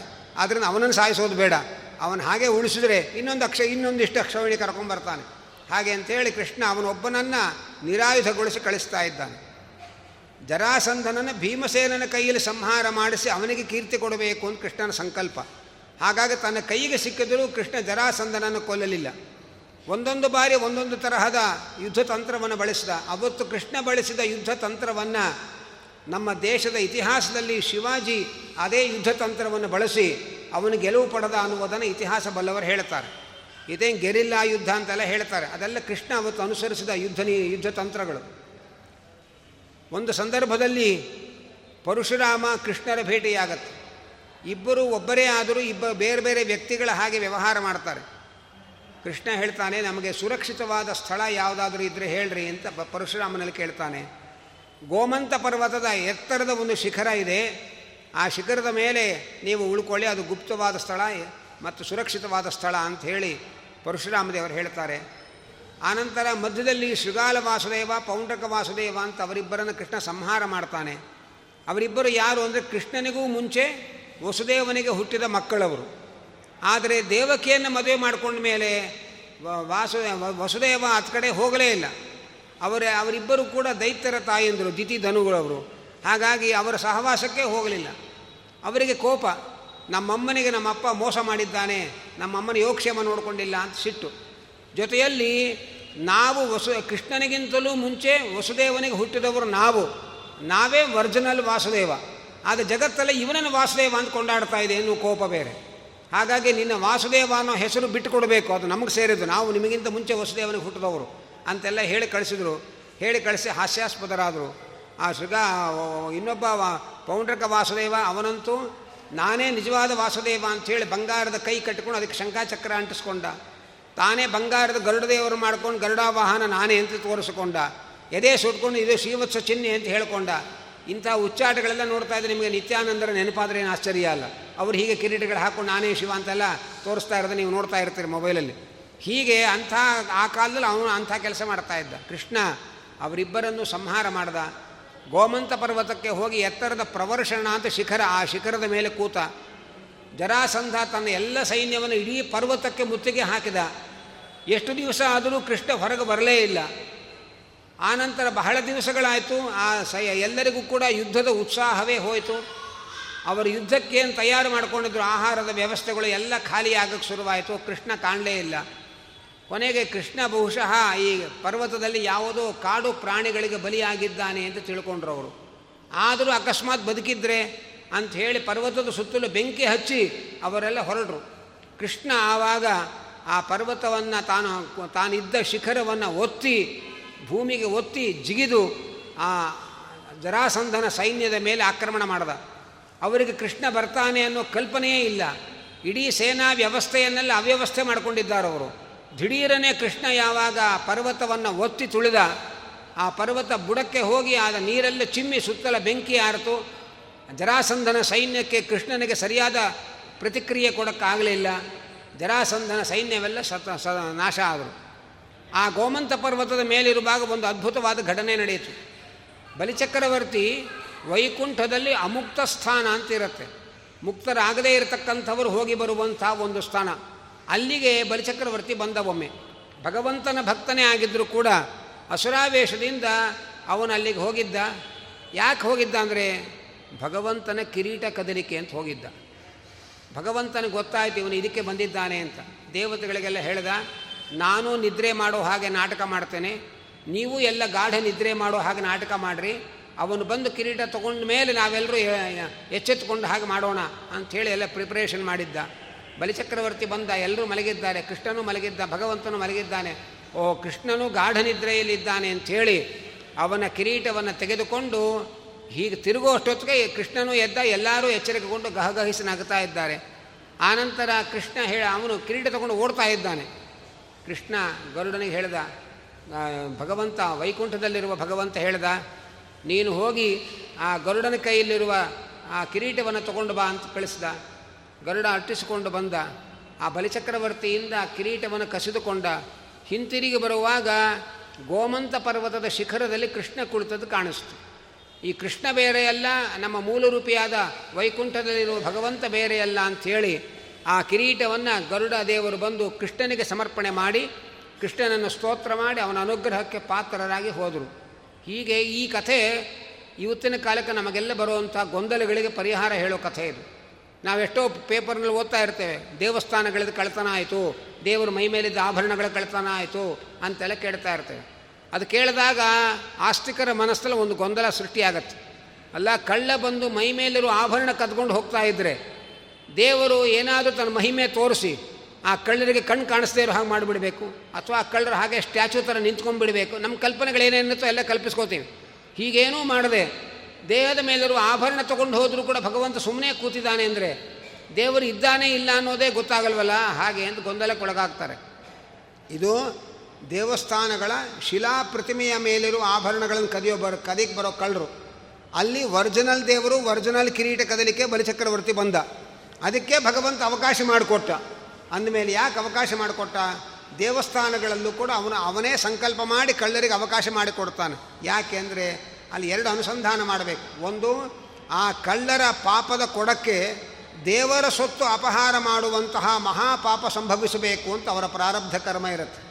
ಹಾಗಾಗಿ ದೇವರ ಸೊತ್ತನ್ನು ಕದಿಯಲಿಕ್ಕೆ ಅವಕಾಶ ಮಾಡಿಕೊಟ್ಟು ಭಗವಂತ ಅವರ ಪಾಪದ ಕೊಡ ತುಂಬಿಸ್ತಾನೆ. ಇನ್ನೊಂದು ಇನ್ನೊಂದು ದೃಷ್ಟಿಯಿಂದ ಆ ಆಭರಣವನ್ನು ಯಾರೋ ಭಕ್ತರು ಸಮರ್ಪಣೆ ಮಾಡಿರ್ತಾರೆ ದೇವರಿಗೆ. ಅವ ಪ್ರತಿನಿತ್ಯ ಭಕ್ತರು ಕೊಟ್ಟ ಆಭರಣಗಳನ್ನು ದೇವರಿಗೆ ಅರ್ಪಣೆ ಮಾಡ್ತಾ ಇದ್ದರೆ ಆ ಪುಣ್ಯ ಅದನ್ನು ಅರ್ಪಣೆ ಮಾಡಿದ ದಾನಿಗಳಿಗೆ ಹೋಗಿ ಸೇರ್ತಾ ಇರುತ್ತೆ. ಆದರೆ ಅವರಿಗೂ ಕೂಡ ಅವತ್ತು ಲಾ ಅವತ್ತು ಕೊನೆ ಅವತ್ತು ತನಕ ದೇವರ ಸಮರ್ಪಣೆ ಮಾಡೋ ಯೋಗದ ಪುಣ್ಯ ಅವರಿಗೆ. ಮುಂದೆ ಆ ಪುಣ್ಯ ಇಲ್ಲ ಅವರಿಗೆ. ಹಾಗಾಗಿ ಆ ಆಭರಣ ಇನ್ನೊಬ್ಬರಿಗೆ ಹೋಯಿತು. ಇನ್ನೊಬ್ಬರಿಗೆ ದೇವರಿಗೆ ಆಭರಣ ಸಮರ್ಪಣೆ ಮಾಡೋ ಯೋಗ ಶುರುವಾಯಿತು. ಅಯ್ಯೋ ಕಳ್ತನ ಆಯ್ತಾ, ನಾವು ಇನ್ನೊಂದು ಆಭರಣ ಕೊಡ್ತೇವೆ ಅಂತ ಅವರು ಕೊಡ್ತಾರೆ. ಹೀಗೆ ಕೊಟ್ಟ ಭಕ್ತರ ಪುಣ್ಯದ ಅವಧಿ ಮುಗಿದಿದೆ. ಇನ್ನೊಬ್ಬ ಭಕ್ತರಿಗೆ ಭಗವಂತನಿಗೆ ಆಭರಣವನ್ನು ಅರ್ಪಣೆ ಮಾಡುವ ಯೋಗ ಪ್ರಾರಂಭ ಆಗಿದೆ. ಕಳ್ಳನಿಗೆ ದೇವರ ಸೊತ್ತು ಅಪಹಾರ ಮಾಡುವ ಪ್ರಾರಬ್ಧ ಕರ್ಮ ಅವನು ಅನುಭವಿಸಬೇಕು. ಇದಿಷ್ಟು ಹಿನ್ನೆಲೆಯಲ್ಲಿ ಭಗವಂತ ಕಳ್ತನಕ್ಕೆ ಅವಕಾಶ ಮಾಡಿಕೊಡ್ತಾನೆ ಅನ್ನುವುದನ್ನು ನಾವು ತಿಳ್ಕೊಳ್ಬೇಕು. ಹೀಗೆ ತಿಳ್ಕೊಂಡಾಗ ನಮ್ಮ ತಲೆಯ ಗೊಂದಲಗಳು ಪರಿಹಾರ ಆಗತ್ತೆ.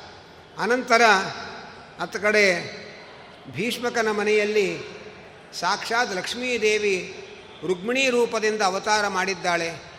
ಆ ರುಕ್ಮಿಣಿಯನ್ನು ಶಿಶುಪಾಲನಿಗೆ ಕೊಡಬೇಕು ಅಂತ ಯೋಚನೆ ಮಾಡ್ತಾ ಇದ್ದಾರೆ. ಆ ರುಕ್ಮಿಣಿಯ ರುಕ್ಮಿಣಿಯ ಅಣ್ಣ ರುಗ್ಮಿ, ಅವನು ಅಸುರ. ಹಾಗಾಗಿ ಅವನು ಕೃಷ್ಣನ ದ್ವೇಷಿ.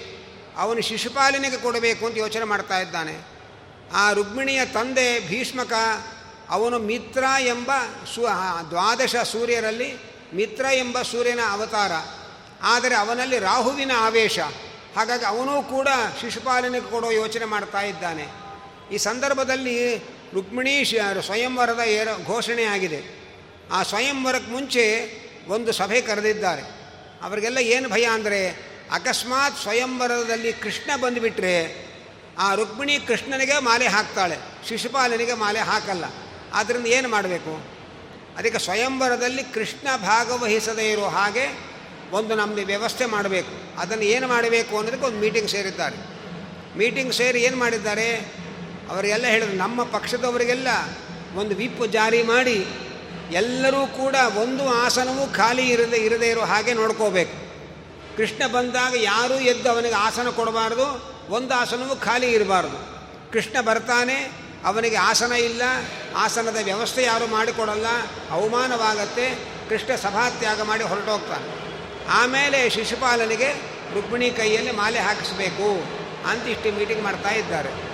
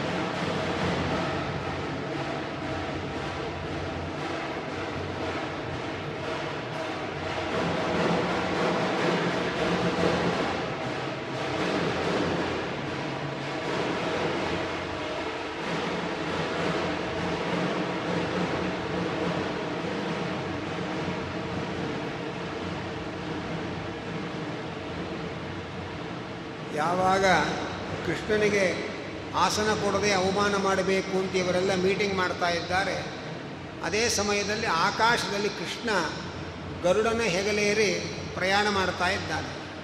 ಆ ಕೃಷ್ಣ ಕುಳಿತ ಗರುಡನ ರೆಕ್ಕೆಯ ಗಾಳಿಗೆ ಸಭೆಯಲ್ಲಿ ಕೂತವರೆಲ್ಲ ಅವರವರ ಆಸನದಿಂದ ಅಷ್ಟಷ್ಟು ದೂರ ಹಾರಿ ಬಿದ್ದರು ಅವರು ಎಲ್ಲ ಚೇರ್ಮನ್ಗಳು ಚೇರ್ ಕಳ್ಕೊಂಡ್ರು. ಆನಂತರ ಅವರಂದರು, ಕೃಷ್ಣನ ವಿರೋಧ ಮಾಡಿದರೆ ಕೃಷ್ಣನಿಗೆ ಆಸನ ಕೊಡದೆ ಅವಮಾನ ಮಾಡಬೇಕು ಅಂತ ನಾವು ವಿಚಾರ ಮಾಡಿದ್ರೆ ನಮಗೆ ನಮ್ಮ ಆಸನ ಭದ್ರ ಇಲ್ಲ ಅಂತ ತೋರಿಸ್ಬಿಟ್ಟಿದ್ದಾನೆ ಕೃಷ್ಣ. ಮುಂದೇನು ಮಾಡಬೇಕು ಅಂತ ಎಲ್ಲರೂ ಗಾಬರಿ ಆಗಿದ್ದಾರೆ.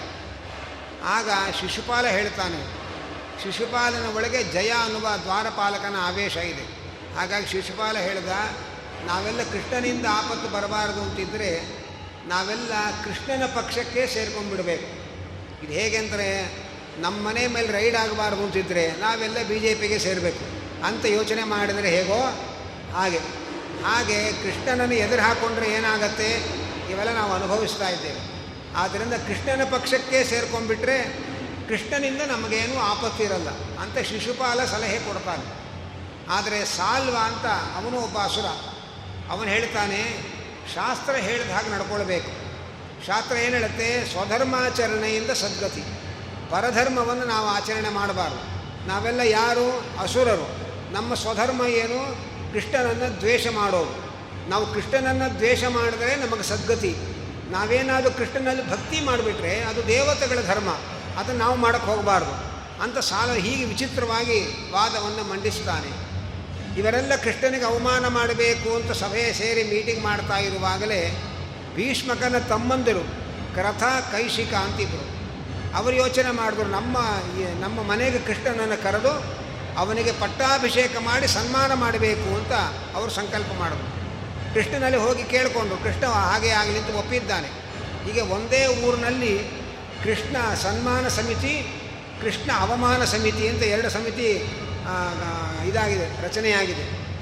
ಅವರೆಲ್ಲ ಕೃಷ್ಣನನ್ನು ಕೇಳಿಕೊಂಡು ಕೃಷ್ಣ ಬಂದು ಒಪ್ಪಿಕೊಂಡ ದೇವೇಂದ್ರ ತನ್ನ ಸಿಂಹಾಸನವನ್ನೇ ಕಳುಹಿಸಿಕೊಟ್ಟ ಆ ಸಿಂಹಾಸನದಲ್ಲಿ ಕೃಷ್ಣನನ್ನು ಕೂಡಿಸಿ ಅವನಿಗೆ ತೀರ್ಥ ಜಲದಿಂದ ಪಟ್ಟಾಭಿಷೇಕ ಮಾಡಿ ಕೃಷ್ಣ ರಾಜಾಧಿರಾಜ ಪ್ರಭೋ ಅಂತ ಎಲ್ಲರೂ ಅವನನ್ನು ಕೊಂಡಾಡ್ತಾ ಇದ್ದಾರೆ. ಅಲ್ಲಿಗೆ ಭೀಷ್ಮಕನು ಬಂದಿದ್ದಾನೆ. ಭೀಷ್ಮಕನಿಗೆ ಕೃಷ್ಣ ಹೇಳಿದ, ಭೀಷ್ಮಕ, ನಿನ್ನ ಮಗಳಾದ ರುಕ್ಮಿಣಿಯನ್ನು ನನಗೆ ಕೊಟ್ಟು ವಿವಾಹ ಮಾಡಬೇಕು. ನೀನೇನಾದರೂ ಶಿಶುಪಾಲನಿಗೆ ಕೊಟ್ಟರೆ ನಿರಿಂದ್ರಿಯೋ ಭವಿಷ್ಯಸಿ. ನಿನಗೆ ಲಕ್ಷ್ಮೀ ಕಟಾಕ್ಷವೇ ತಪ್ಪಿ ಹೋಗುತ್ತೆ ಎಚ್ಚರಿಕೆ. ನಿನಗೇನು ಅವನೇನು ಅನ್ಕೋಬೇಕು? ಹಾಗಾದರೆ ಕೃಷ್ಣನಿಗೆ ರುಕ್ಮಿಣಿಯ ಮೇಲೆ ಮೋಹ, ರುಕ್ಮಿಣಿಯ ಸೌಂದರ್ಯದ ಮೇಲೆ ಮೋಹ ಪಡ್, ಮೋಹ ಆದ್ದರಿಂದ ಹೀಗೆಲ್ಲ ಹೆದರಿಸ್ತಾ ಇದ್ದಾನೆ ಅಂತ ತಿಳ್ಕೊಂಡ್ರೆ ಕೃಷ್ಣ ಹೇಳ್ತಾನೆ, ನಿನ್ನ ರುಕ್ಮಿಣಿಯ ಸೌಂದರ್ಯದ ಮೋಹಕ್ಕೊಳಗಾಗಿ ನಾನು ನಿನಗೆ ಹೀಗೆ ಹೆದರಿಸ್ತಾ ಇರೋದಲ್ಲ. ರುಕ್ಮಿಣಿಗೆ ಇಷ್ಟ ಇಲ್ಲದ ಮದುವೆ, ನಿನಗೆ ಕಷ್ಟ ಕೊಡುವ ಮದುವೆ ಮಾಡಬೇಡ ಅಂತ ನಾನು ಹೇಳ್ತಾ ಇರೋದು. ಅಂತ ಹೇಳಿ ಕೃಷ್ಣ ಆ ಸಭೆಯಲ್ಲಿ ತನ್ನ ವಿಶ್ವರೂಪವನ್ನು ತೋರಿಸ್ತಾ ಇದ್ದಾನೆ. ಆ ಕೃಷ್ಣನ ವಿಶ್ವರೂಪದ ಜೊತೆಯಲ್ಲಿ ಅನೇಕ ಲಕ್ಷ್ಮೀ ರೂಪಗಳಿವೆ. ಆ ಲಕ್ಷ್ಮೀ ಬೇರೆಯಲ್ಲ, ರುಕ್ಮಿಣಿ ಬೇರೆಯಲ್ಲ. ಆದರೆ ಕೃಷ್ಣ, ಭಗವಂತನ ವಿಶ್ವರೂಪದ ಜೊತೆಯಲ್ಲಿರುವ ಲಕ್ಷ್ಮೀ ರೂಪಗಳಲ್ಲಿ ರುಕ್ಮಿಣಿಗಿಂತಲೂ ಹೆಚ್ಚಿನ ಸೌಂದರ್ಯವನ್ನು ಪ್ರಕಟಪಡಿಸಿದ್ದಾನೆ. ನಿನ್ನ ಮಗಳಿಗಿಂತಲೂ ಸುಂದರಿಯರು ನನ್ನ ಪಾದ ಸೇವೆ ಮಾಡ್ತಾ ಇದ್ದಾರೆ, ಆದರೆ ನಿನ್ನ ಮಗಳ ಸೌಂದರ್ಯದ ಮೋಹ ನನಗಿಲ್ಲ ಅಂತ ಕೃಷ್ಣ ತೋರಿಸ್ತಾ ಇದ್ದಾನೆ. ಇದೆಲ್ಲ ಆಗಿ ಅಂತೂ ಯಾ ಇವರೆಲ್ಲ ಯೋಚನೆ ಮಾಡಿದ್ರು, ಜರಾಸಂಧ. ಜರಾಸಂಧನ ಅಧ್ಯಕ್ಷತೆ ಒಳಗೆ ಸಭೆ. ಅವರು ಅಂದ್ಕೊಂಡ್ರು, ಯಾಕೋ ಸ್ವಯಂವರ ಸರಿಯಾಗಿ ಆಗ ಬರಲ್ಲ ನಮಗೆ. ಸ್ವಯಂವರವನ್ನು ಕ್ಯಾನ್ಸಲ್ ಮಾಡಿಬಿಡೋಣ. ಯಾಕೆಂದರೆ ಈಗಲೇ ನಮಗೆ ಏನೋ ಅಪಶಕುನ ಆಗ್ತಾ ಇದೆ. ಸ್ವಯಂವರವನ್ನು ರದ್ದು ಮಾಡಿ ಶಿಶುಪಾಲ ರುಕ್ಮಿಣಿಯರೇ ವಿವಾಹ ಮಾಡಿಬಿಡೋಣ ನೇರವಾಗಿ. ಸ್ವಯಂವರದಲ್ಲಿ ಯಾರು ಬೇಕಾದ್ರೂ ಬರಬಹುದು. ವಿವಾಹದಲ್ಲಿ ವರ ನಿಶ್ಚಯ ಇರುತ್ತೆ. ಯಾರು ಬರೋ ಹಾಗಿಲ್ಲ ಹಾಗಿಲ್ಲ. ಅಂಥೇಳಿ ರುಕ್ಮಿಣಿ ವಿವಾಹದ ಮತ್ತೊಂದು ಆಮಂತ್ರಣ ಪತ್ರಿಕೆಯನ್ನು ಪ್ರಿಂಟ್ ಮಾಡಿ ರುಕ್ಮಿಣಿ ವಿವಾಹದ ಏರ್ಪಾಡು ಮಾಡಿಕೊಂಡು ಆದರೂ ಅವರಿಗೆ ಭಯ. ನಾವೇನೋ ರುಕ್ಮಿಣಿ ವಿವಾಹ ಏರ್ಪಾಡು ಮಾಡ್ಕೋಬಹುದು. ಕೃಷ್ಣ ಬಂದು ರುಕ್ಮಿಣಿಯನ್ನೇ ಅಪಹರಣ ಮಾಡಿಬಿಟ್ರೆ ಹಾಗೆ ಅಂತ ಭಯ. ಅದಕ್ಕೆ ಮೊದಲು ಕೃಷ್ಣನನ್ನು ಸಂಹಾರ ಮಾಡಬೇಕು. ಆಮೇಲೆ ರುಕ್ಮಿಣಿ ವಿವಾಹ ಮಾಡಬೇಕು. ಕೃಷ್ಣನನ್ನು ಯಾರು ಸಂಹಾರ ಮಾಡಬೇಕು? ಜರಾಸಂಧ ನಾನು ಮಾಡ್ತೇನೆ ಅಂತ ಹೇಳಿಲ್ಲ ಸುಮ್ಮನೆ ಕೂತಿದ್ದಾನವನು. ಆಗ Ah.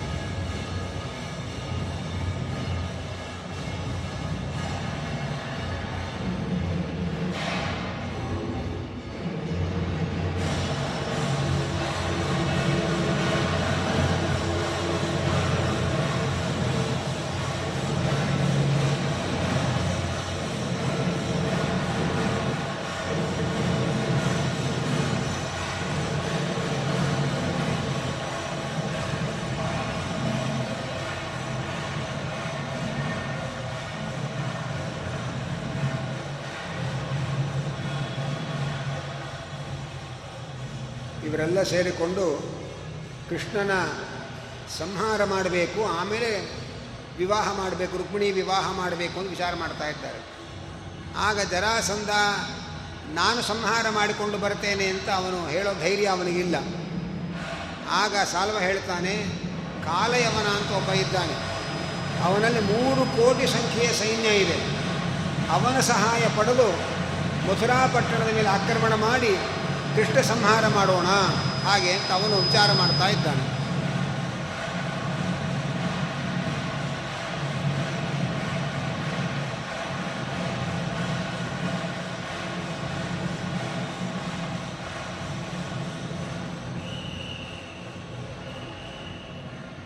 ಆ ಕಾಲಯವನ ಯಾರು ಅಂದರೆ ಅವನು ಗರ್ಗಾಚಾರ್ಯರ ಮಗ.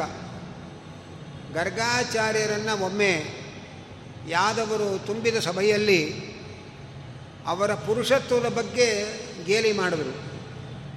ಅದಕ್ಕೆ ಅವರಿಗೆ ಸಿಟ್ಟು ಬಂದು ಗರ್ಗಾಚಾರ್ಯರಿಗೆ, ಈ ಯಾದವರಿಗೆಲ್ಲ ಕೃಷ್ಣನ ಬೆಂಬಲ ಇದೆ ಅಂತ ಹೇಳಿ ಇವರೆಲ್ಲ ಹಾರಾಡಿ ಅವಮಾನ ಮಾಡ್ತಾರೆ. ಕೃಷ್ಣ ಸಂಹಾರ ಮಾಡುವಂತಹ ಮಗ ನನಗೆ ಪಡಿ, ನಾನು ಪಡೀಬೇಕು ಅಂತ ಹೇಳಿ ಯಾರು ಕೃಷ್ಣನಿಗೆ ನಾಮಕರಣ ಮಾಡಿ ಕೃಷ್ಣ ಸಾಕ್ಷಾತ್ ನಾರಾಯಣ ಅಂತ ವಸುದೇವದೇ ನಂದಗೋಪ ಯಶೋಧೆಯರಿಗೆ ಉಪದೇಶ ಮಾಡಿದ್ರು. ಅದೇ ಗರ್ಗಾಚಾರ್ಯರು ಯಾದವರು ಮಾಡಿದ ಗೇಲಿಯಿಂದ ವ್ಯಗ್ರವಾಗಿ ಒಂದು ವರ್ಷ ಶಿವನನ್ನು ಕುರಿತು ತಪಸ್ಸು ಮಾಡಿದರು. ಹೇಗೆ ತಪಸ್ಸು ಮಾಡಿದ್ರು? ಕಬ್ಬಿಣವನ್ನು ಅರಿದು ಕುಡಿದು ತಪಸ್ಸು ಮಾಡಿದ್ದಾರೆ. ಕೃಷ್ಣ ಸಂಹಾರ ಆಗೋ ಮಗ ಬೇಕು ಅಂತ. ಅನಂತರ ಒಬ್ಬ ಅಪ್ಸರೆಯನ್ನು ಕರೆದರು. ಆ ಅಪ್ಸರೆಯಲ್ಲಿ ಒಂದು ಪು, ಒಂದು ಮಗುವನ್ನು ಉತ್ಪಾದನೆ ಮಾಡಿದರು. ಆದರೆ ಇವರ ಸಿಟ್ಟಿನ ಭರದಲ್ಲಿ ಆ ಅಪ್ಸರೆ ಯಾರು ಅಂತ ವಿಚಾರ ಮಾಡಲಿಲ್ಲ. ಅವಳು ನಿಜವಾದ ಅಪ್ಸರೆ ಅಲ್ಲ. ಅವಳು ಒಬ್ಬ ಅಸುರ ಸ್ತ್ರೀ. ಬಲವಂತವಾಗಿ ವರ ಪಡೆದ ಅಪ್ಸರಿ ಆಗಿದ್ದೇ ಹೊರತು ನಿಜವಾದ ಅಪ್ಸರಿ ಆಗಿರಲಿಲ್ಲ ಅವಳು. ಅಂತಹ ಅಸುರ ಸ್ತ್ರೀಯಲ್ಲಿ ಒಂದು ಸಂತಾನ ಪಡೆದರು. ಸಂತಾನ ಪಡೆದು ನಾನು ಪುರುಷ ಅಂತ ನೋಡಿ ನಿಮಗೆ ತೋರಿಸಿದ್ದೇನೆ ಅಂತ ಹೇಳಿ ಗರ್ಗಾಚಾರ್ಯರು ಹೇಳಿದರು, ಆ ಮಗು ಅವರಿಗೆ ಅವಶ್ಯಕತೆ ಇರಲಿಲ್ಲ. ಅವರು ಆ ಮಗುವನ್ನು ಯವನ ರಾಜ ತಾನು ಸ್ವೀಕಾರ ಮಾಡ್ದ. ಅವನಿಗೆ ಕಾಲಯವನ ಅಂತ ಹೆಸರಿಟ್ಟ. ಕಬ್ಬಿಣವನ್ನೇ ಅರೆದು ಅರೆದು ಕುಡಿದು ತಪಸ್ಸು ಮಾಡಿದರೆ ಪುಟ್ಟ ಮಗು ಇನ್ಯಾವ ಬಣ್ಣ ಇರೋಕ್ಕೆ ಸಾಧ್ಯ? ಆಗ ಕಾಳ ಅಂದರೆ ಕರಾಳ ಕಪ್ಪು ಅಂತ ಅರ್ಥ. ಹಾಗಾಗಿ ಕರಾಳ ಕಬ್ಬಿಣದಂತಹ ಕರಾಳ ಕಪ್ಪು ಮೈ ಬಣ್ಣದ ಮಗ ಜೊತೆಯಲ್ಲಿ ಕೃಷ್ಣ ಸಂಹಾರ ಕಾಲವನ್ನು ನಿರೀಕ್ಷೆ ಮಾಡ್ತಾ ಇದ್ದ ಮಗ ಆದ್ದರಿಂದ ಅವನಿಗೆ ಕಾಲಯಾವನ ಅಂತ ಹೆಸರಾಯಿತು. ಅವನನ್ನು, ಅವನಲ್ಲಿ ಮೂರು ಕೋಟಿ ಸಂಖ್ಯೆಯ ಸೈನ್ಯ ಇದೆ. ಅವನನ್ನು, ಅವನಿಂದ ಆಕ್ರಮಣ ಮಾಡಿಸಿ ಕೃಷ್ಣನನ್ನು ಮುಗಿಸಬೇಕು ಅಂತ ಇವರು ಯೋಚನೆ ಮಾಡಿದ್ರು. ಕೃಷ್ಣ ಏನು ಮಾಡ್ದ? ಒಂದು ಗಡಿಗೆಯಲ್ಲಿ ಒಂದು ಕೃಷ್ಣ ಸರ್ಪವನ್ನು ಇಟ್ಟು ಆ ಕಾಲೆಯವನಿಗೆ ಕಳಿಸ್ದ. ನಿನ್ನ ಹತ್ರ ಅಪಾರವಾದ ಸೈನ್ಯ ಇರಬಹುದು ನಾನು ಒಬ್ಬ ಸಾಕು ನಿನ್ನನ್ನು ಸಂಹಾರ ಮಾಡೋದಕ್ಕೆ. ಅಂತ ಕೃಷ್ಣ ಸಂದೇಶ ಕಳಿಸಿದ್ದಾನೆ ಅಂತ ಅವನು ತಿಳ್ಕೊಂಡು ಅದೇ ಗಡಿಗೆಯಲ್ಲಿ ಸಾವಿರಾರು ಇರುವೆಗಳನ್ನು ಹಾಕಿ ಆ ಇರುವೆ ಹಾವನ್ನು ಕಚ್ಚಿ ಸಾಯಿಸಿದ ಮೇಲೆ ಅದನ್ನು ವಾಪಸ್ ಕೃಷ್ಣನಿಗೆ ಕಳಿಸ್ದ. ನೀನು ಒಬ್ಬಂಟಿಗ, ನಮ್ಮಲ್ಲಿ ಅಪಾರವಾದ ಸೈನ್ಯ ಇದೆ. ನಾವೆಲ್ಲ ನಿನ್ನನ್ನು ಸಾಯಿಸಿಬಿಡ್ತೇವೆ. ಹಾಗೆ ಅಂತ ಸಂದೇಶ ಕಳಿಸ್ದ. ಕೃಷ್ಣನ ಉಪಾಯ ಅವನಿಗೆ ಅರ್ಥ ಆಗಲಿಲ್ಲ. ಕೃಷ್ಣ ಏನು ಮಾಡ್ದ ಅಂದರೆ ಗರ್ಗಾಚಾರ್ಯರು ಕೃಷ್ಣ ಸಂಹಾರ ಆಗೋ ಮಗ ಹುಟ್ಟಬೇಕು ಅಂತ ಕೇಳ್ಕೊಂಡಿದ್ರು. ಕೃಷ್ಣ ಸಂಹಾರ ಆಗಕ್ಕೆ ಸಾಧ್ಯ ಇಲ್ಲ. ಅದರ ಕಾಲಯವನನ ಕೈಯಲ್ಲಿ ಕೃಷ್ಣ ಸರ್ಪ ಸಂಹಾರ ಮಾಡಿಸಿ ಆ ಶಿವನ ವರವನ್ನು ಅಲ್ಲೇ ವ್ಯರ್ಥಗೊಳಿಸಿದ್ದ. ಈ ತಂತ್ರ ಅವನಿಗೆ ಅರ್ಥ ಆಗಲಿಲ್ಲ. ಮಥುರಾಪಟ್ಟಣದ ಮೇಲೆ ಆಕ್ರಮಣ ಮಾಡಿದ್ರು. ಕೃಷ್ಣ ಅವರೆಲ್ಲರನ್ನೂ ಕೂಡ ಒಂದು ಕ್ಷಣ ಮಥುರಾಪಟ್ಟಣದ ನಿವಾಸಿಗಳಿಗೆಲ್ಲ ಕಣ್ಣು ಮುಚ್ಕೊಳ್ಳಿ ಅಂತ ಹೇಳ್ದ. ಅವರು ಕಣ್ಣು ಮುಚ್ಕೊಂಡ್ರು. ಅವ್ರು ಕಣ್ಣು ತೆಗೀರಿ ಅಂತ ಹೇಳ್ದ. ಕಣ್ಣು ತೆಗೆದಾಗ ಅವರೆಲ್ಲ ದ್ವಾರಕಾ ಪಟ್ಟಣದಲ್ಲಿ ಇದ್ದರು ಅವರು. ಕ್ಯಾಪಿಟಲ್ ಎಕ್ಸ್ಚೇಂಜ್ ಮಾಡೋದು ಅಂತ ಅದೊಂದು ಯುದ್ಧ ತಂತ್ರ. ಹಾಗೆ ರಾಜಧಾನಿಯನ್ನೇ ಬದಲಾವಣೆ ಮಾಡೋದು ಅಂತ. ಆ ಕೃಷ್ಣ ಅಂಥ ಒಂದು ತಂತ್ರವನ್ನು ಆಚರಿಸಿ ಎಲ್ಲ ಮಥುರಾ ಪಟ್ಟಣದ ಪ್ರಜೆಗಳನ್ನೆಲ್ಲ ಕ್ಷಣ ಮಾತ್ರದಲ್ಲಿ ತನ್ನ ಯೋಗ ಶಕ್ತಿಯಿಂದ ದ್ವಾರಕೆಗೆ ರವಾನಿಸಿ ಮಥುರಾ ಪಟ್ಟಣದ ಪೂರ್ತಿ ಬರೇ ಯುದ್ಧ ಮಾಡುವ ಯೋಧರೇ ಇನ್ಯಾರೂ ಇಲ್ಲ.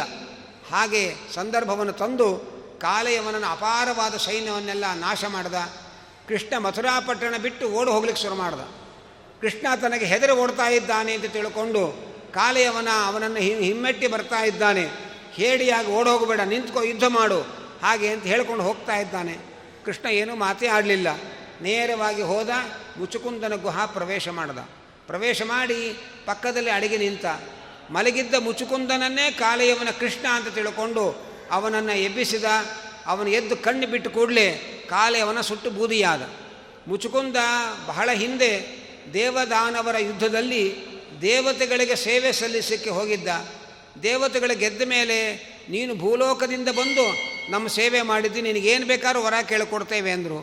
ಭೂಲೋಕದಿಂದ ಹೋದವನಿಗೆ ತುಂಬ ಶ್ರಮ ಆಗಿತ್ತು. ನನಗೆ ದೀರ್ಘವಾದ ನಿದ್ರೆ ಬೇಕು, ಯಾರು ಎಬ್ಸಿದ್ರೆ ಅವ್ರು ಸುಟ್ಟು ಅವರು ಅಂಥೇಳಿ ಇಂಥ ಒಂದು ವಿಚಿತ್ರವಾದ ವರವನ್ನು ಪಡ್ಕೊಂಡಿದ್ದ. ಆದರೆ ಭಗವಂತ ಯೋಚನೆ ಮಾಡ್ದ, ನನ್ನ ಭಕ್ತ ಅವನು. ಏನೋ ನಿದ್ರೆ ಕೇಳ್ಕೊಂಡಿದ್ದಾನೆ. ಅವನ ನಿದ್ರೆಯನ್ನು ನನ್ನ ಭೂಭಾರ ಹರಣಕ್ಕೆ ಉಪಯೋಗಿಸಿಕೊಂಡು ನಾನು ಅವನಿಗೆ ಪುಣ್ಯ ಕಟ್ತೇನೆ ಅಂತ ಭಗವಂತ ಸಂಕಲ್ಪ ಮಾಡಿ ಮುಚ್ಚುಕುಂದ ಮಲಗಿದ್ದ ಗುಹೆಯೊಳಗೆ ಪ್ರವೇಶ ಮಾಡಿ, ಆ ಮುಚ್ಚುಕುಂದನ ದೃಷ್ಟಿಯಿಂದಲೇ ಕಾಲೆಯವನನ್ನು ಭಸ್ಮಗೊಳಿಸಿ, ಮತ್ತೆ ಹೀಗೆ ತಿರುಗ್ತಾನೆ, ಎದುರಿಗೆ ಕೃಷ್ಣ ನಿಂತಿದ್ದಾನೆ. ಮಲಗಿದ್ದವರನ್ನ ಎಬ್ಬಿಸಿ ದರ್ಶನ ಕೊಡ್ತಾನೆ ಕೃಷ್ಣ ಅಂದರೆ, ಅದಕ್ಕೆ ಮುಚುಕುಂದ ವರದ ಅಂತ ನಾವು ಭಗವಂತನನ್ನು ಕೊಂಡಾಡೋದು ಅಂಥ ಭಕ್ತವತ್ಸಲ. ಮುಚುಕುಂದ ಸ್ತೋತ್ರ ಮಾಡ್ದ, ಮುಚುಕುಂದನಿಗೆ ಅನುಗ್ರಹ ಮಾಡ್ದ. ಅನಂತರದಲ್ಲಿ ಇತ್ತ ಕಡೆ ಆ ರುಕ್ಮಿಣೀ ದೇವಿ ಯೋಚನೆ ಮಾಡಲು, ಮದುವೆಗೆ ಇನ್ನು ಎರಡೇ ದಿವಸ ಇರೋದು.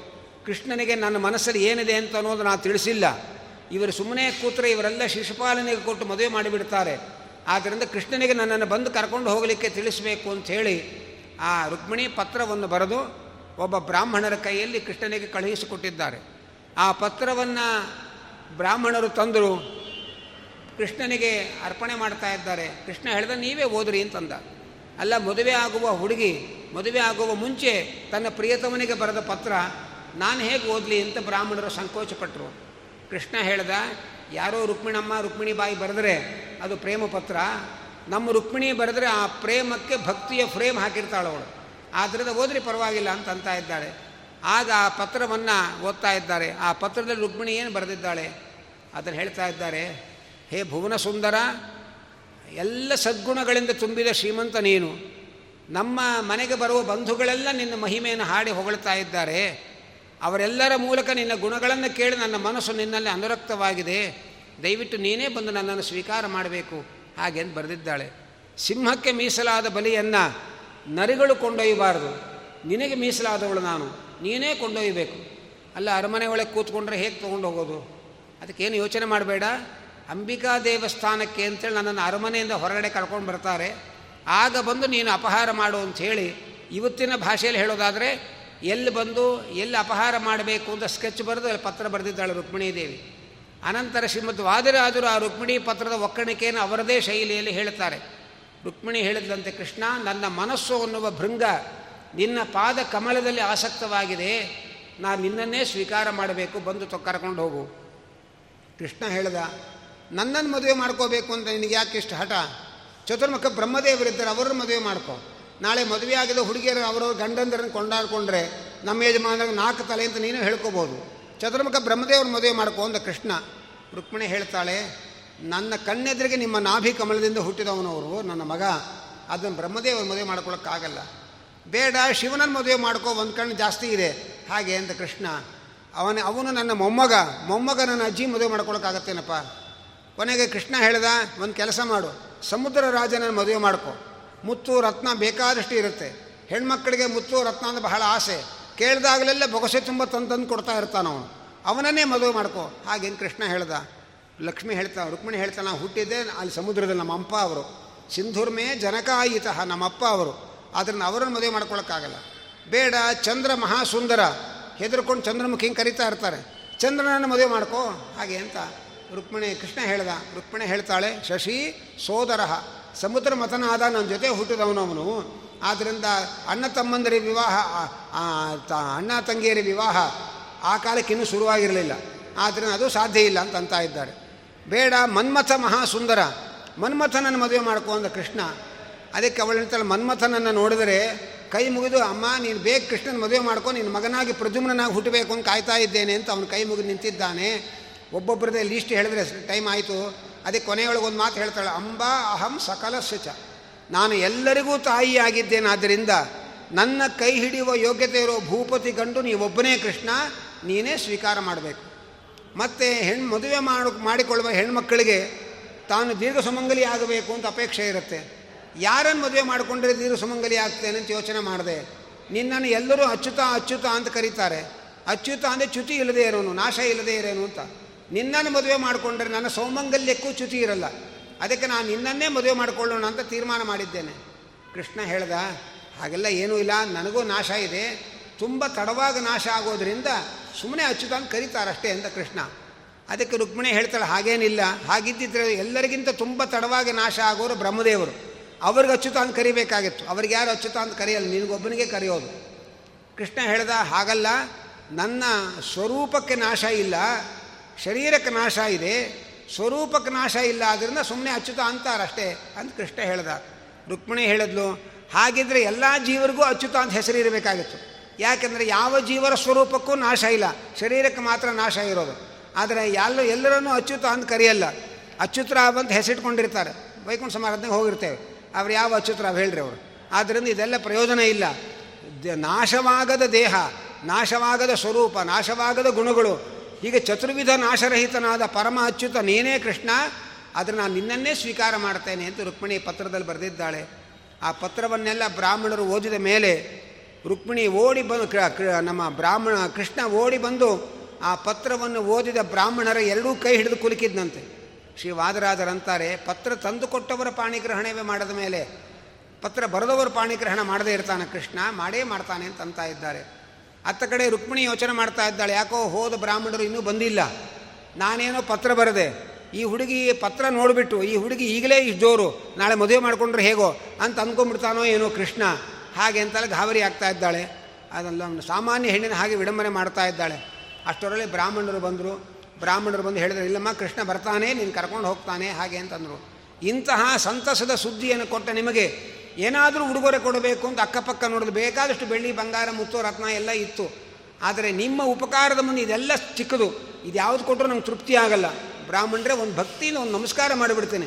ಇದಕ್ಕಿಂತ ಜಾಸ್ತಿ ನಾನು ಇನ್ನೇನು ಕೊಡೋಕ್ಕಾಗಲ್ಲ ಅಂತ ರುಕ್ಮಿಣಿ ಹೇಳ್ತಾ ಇದ್ದಾಳಂತೆ. ಅನಂತರ ಕೃಷ್ಣ ಹೊರಟಿದ್ದಾನೆ. ಆ ಮೆರವಣಿಗೆ ಹೋಗ್ತಾ ಇದೆ.